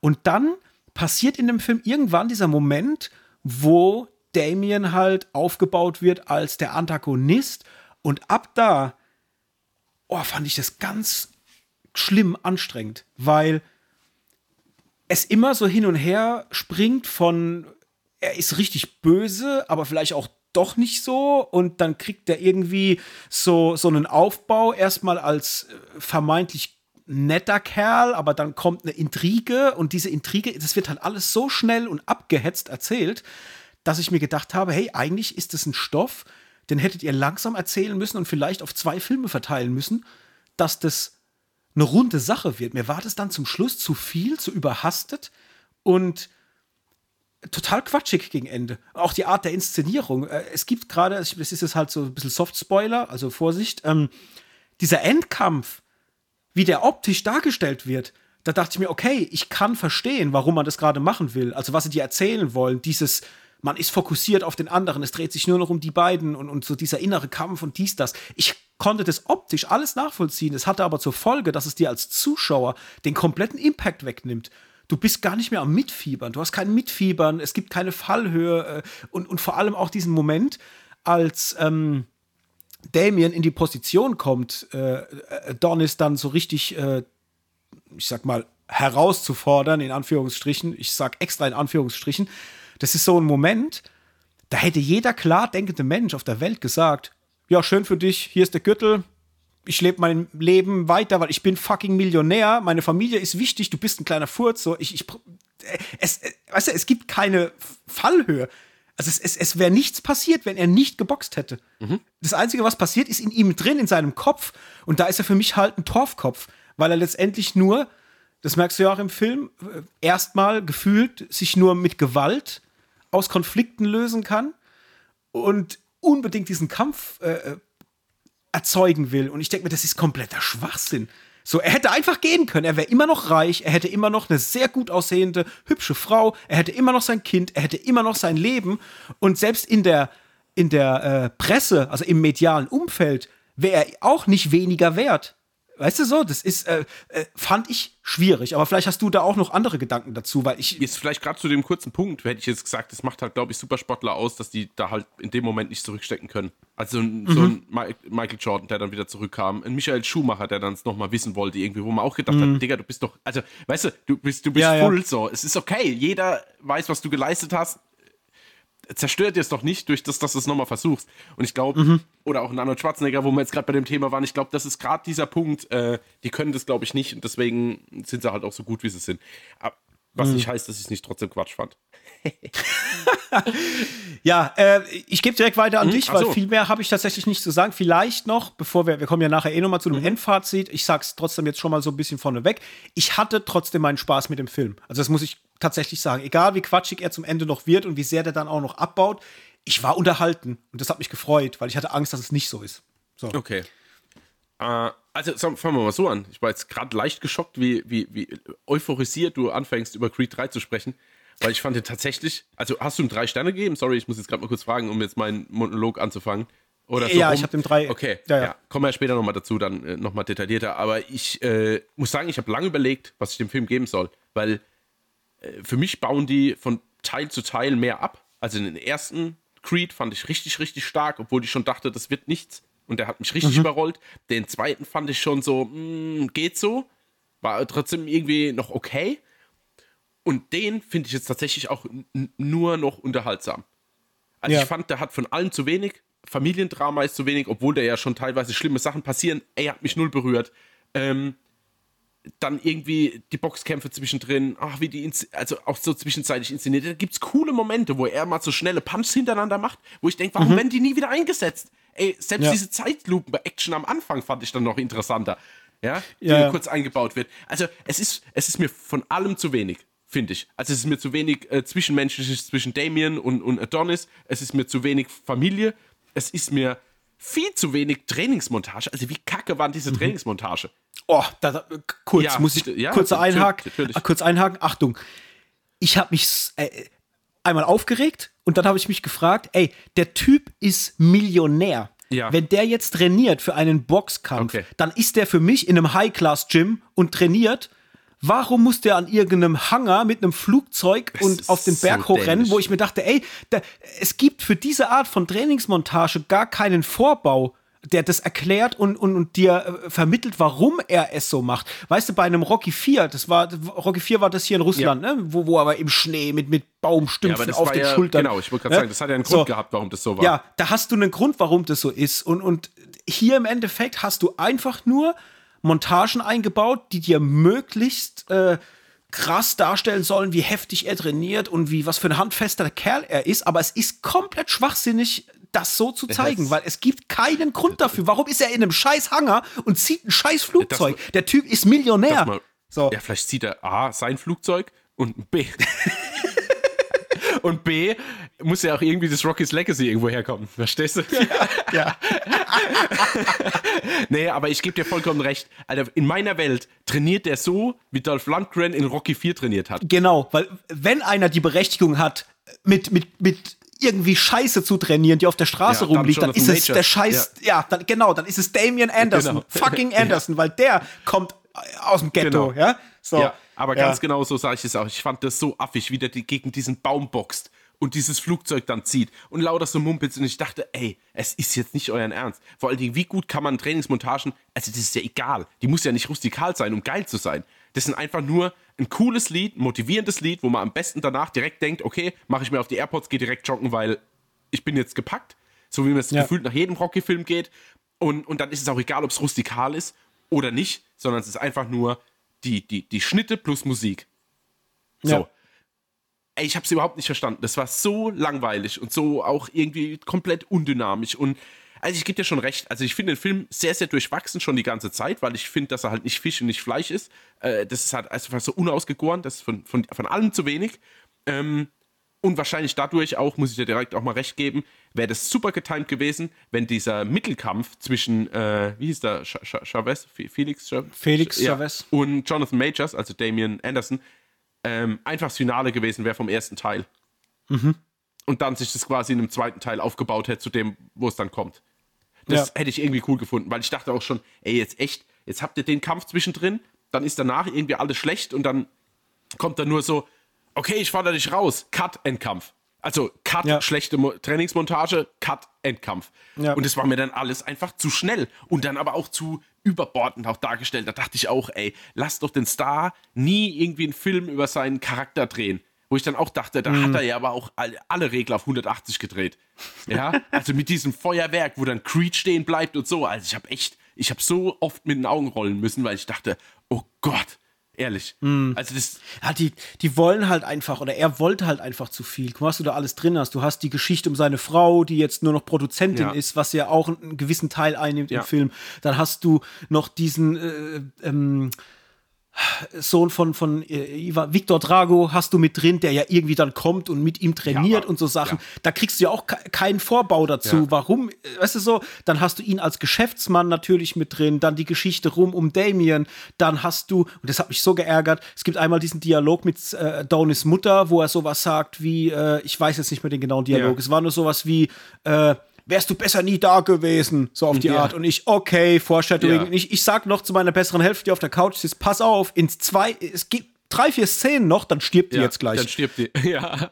Ey, und jetzt, pass auf, dann kommt das und dann liegt verdammt noch mal äh, hier Felicia äh, Rashad im Sterbebett und sieht aus wie das blühende ja. Leben. Ich denke mir noch, ey, hättet ihr, ihr nicht irgendwie Augenränder schminken können oder irgendwas von, dass die ein bisschen Leid ausdrückt? Mhm. Ey, die, die lag da und ich dachte mir, also schauspielerisch war der Moment, wo sie, wo sie jetzt, wo sie stirbt, ja. Das war richtige Grütze. Ja. Straight, straight äh, from the Cosby Show.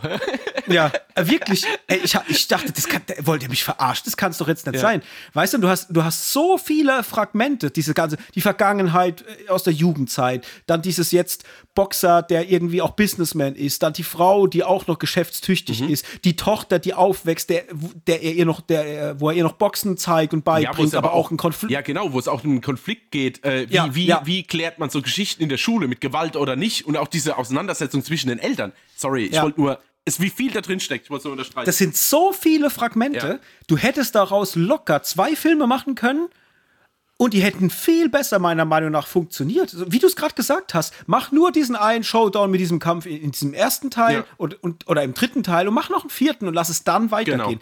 Ich, ich hätte das super mit leben Ich können. auch, total. Also, also äh, voll. Deswegen war mir es viel zu viel und in viel zu wenig Zeit. Und ich meine, ich hätte auch keine Lust gehabt, da mir jetzt 180 Minuten zu pressen oder so. Also der war ja mhm. von der Laufzeit schon okay, aber wollte halt für die Laufzeit halt einfach zu viel.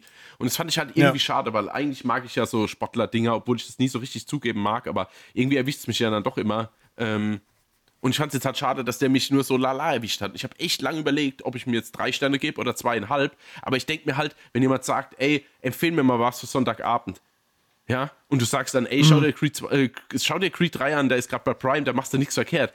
Macht man auch nichts verkehrt. Ja. ja. Aber es ist halt einfach für, für, die, für die Legacy ist es zu wenig.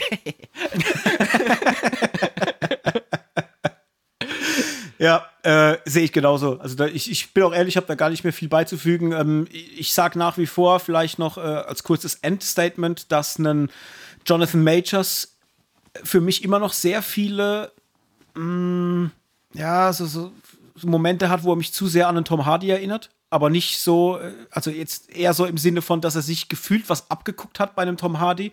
Mhm. Also ich weiß nicht, ob das jetzt reiner Zufall ist, dass die von ihrer oder dass er von seiner Mimik und wie er auch von seiner Physis her hin und wieder agiert, dass es vielleicht nur an Tom Hardy erinnert, aber äh, das, ich sehe das halt ganz oft, weil ich halt einfach sehr viele Tom Hardy-Filme geguckt habe und gerade damals jetzt Warrior, wo es ja auch um, um UFC-Fighten geht, da gibt es so Momente, wo ich denke, ah, okay, ist er zu sehr inspiriert, dass er sich da was abguckt oder ist es nur reiner Zufall? Ich habe keine Ahnung, was es ist, aber es fällt mir immer so ein bisschen negativ auf. Ähm, und trotzdem muss ich sagen, war er halt auch noch so mit der Lichtblick tatsächlich in dem Film, so, weil du ihm halt das alles abnimmst. Dieses Leid seiner Vergangenheit, diesen Weg, den, er, den er da gegangen ist und dass er einfach so sein Stück vom Kuchen will, mhm.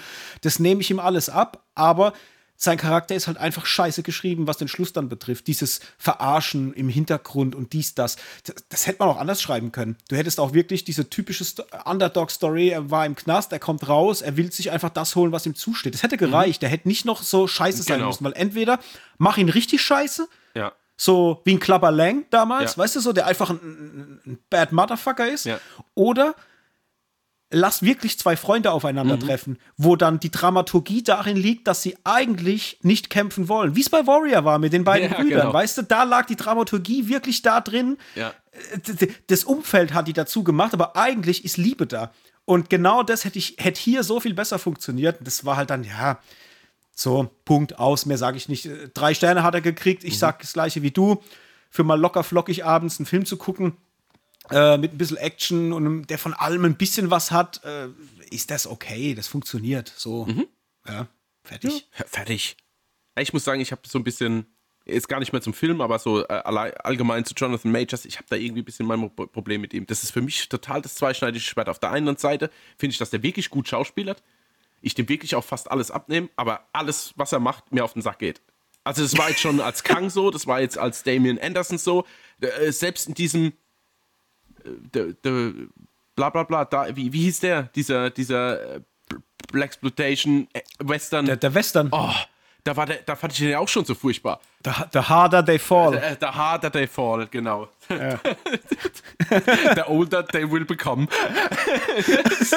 nee, aber äh, irgendwie komme ich mit ihm nicht klar. So.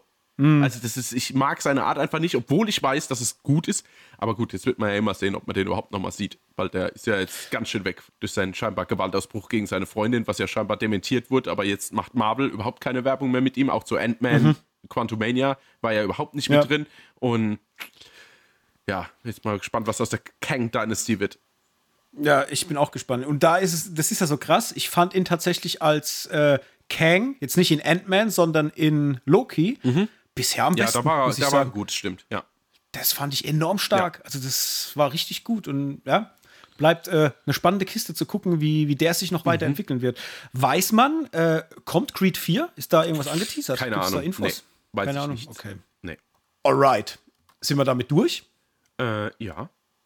Damit sind okay. wir durch. Bewertung? Bewertung, Achso, Bewertung? drei Sterne habe ich ihm gegeben. Ich gesagt, drei ja, Sterne? Okay. Ja. Alles klar. Gut, dann sind wir ja äh, auf einem Nenner. Wie schön. Ja. Gut, Freunde, dann war es das mit den Filmen für heute. Wir ähm, haben noch zwei, drei Infos und zwar bald, schon in vier Folgen. Heute ist Folge 71, genau. In vier Folgen haben wir wieder unser großes QA-Special. Wir haben ja schon angeteasert, bei Folge 75 dürft ihr uns wieder Fragen stellen und was bringt der Sommer mit sich? Die Urlaubszeit. Und wir werden deswegen ähm, wahrscheinlich ein, zwei Folgen vorproduzieren müssen. Und deswegen schicken wir quasi die Fragen jetzt schon raus für unsere QA-Folge. Das heißt, wenn ihr am heutigen Donnerstag unsere Folge hört, dann könnt ihr auf Instagram gehen, da guckt ihr gerne mal in die Story, da könnt ihr definitiv uns schon eure Fragen schicken für unser QA-Special. Das heißt, wenn ihr irgendwas wissen wollt, Fragen zu unserem Podcast habt oder zu Filmen oder was äh, Hendrik am liebsten isst, wenn er allein zu Hause auf der Couch hockt, äh, fragt uns. Mhm. Äh, könnt ihr uns alles stellen. Und da werden wir wieder dann in Folge 75 unser QA-Special machen und äh, nehmen alle eure Fragen mit rein wie gesagt, ab auf Instagram und wenn ihr uns da noch nicht folgt, macht das auch gleich. Folgt uns bei Instagram, folgt uns bei Twitter für eine Handvoll Popcorn und das war's, glaube ich. Sind wir raus? Sind wir raus? Sind wir raus? Sind wir raus. Bis zur nächsten Folge. Macht's, Macht's gut. gut. Ciao. Ciao.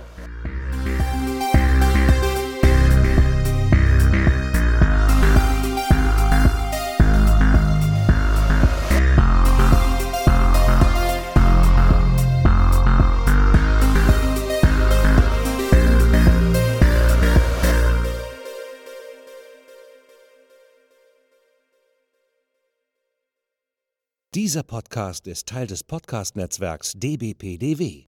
Die besten Podcasts der Welt.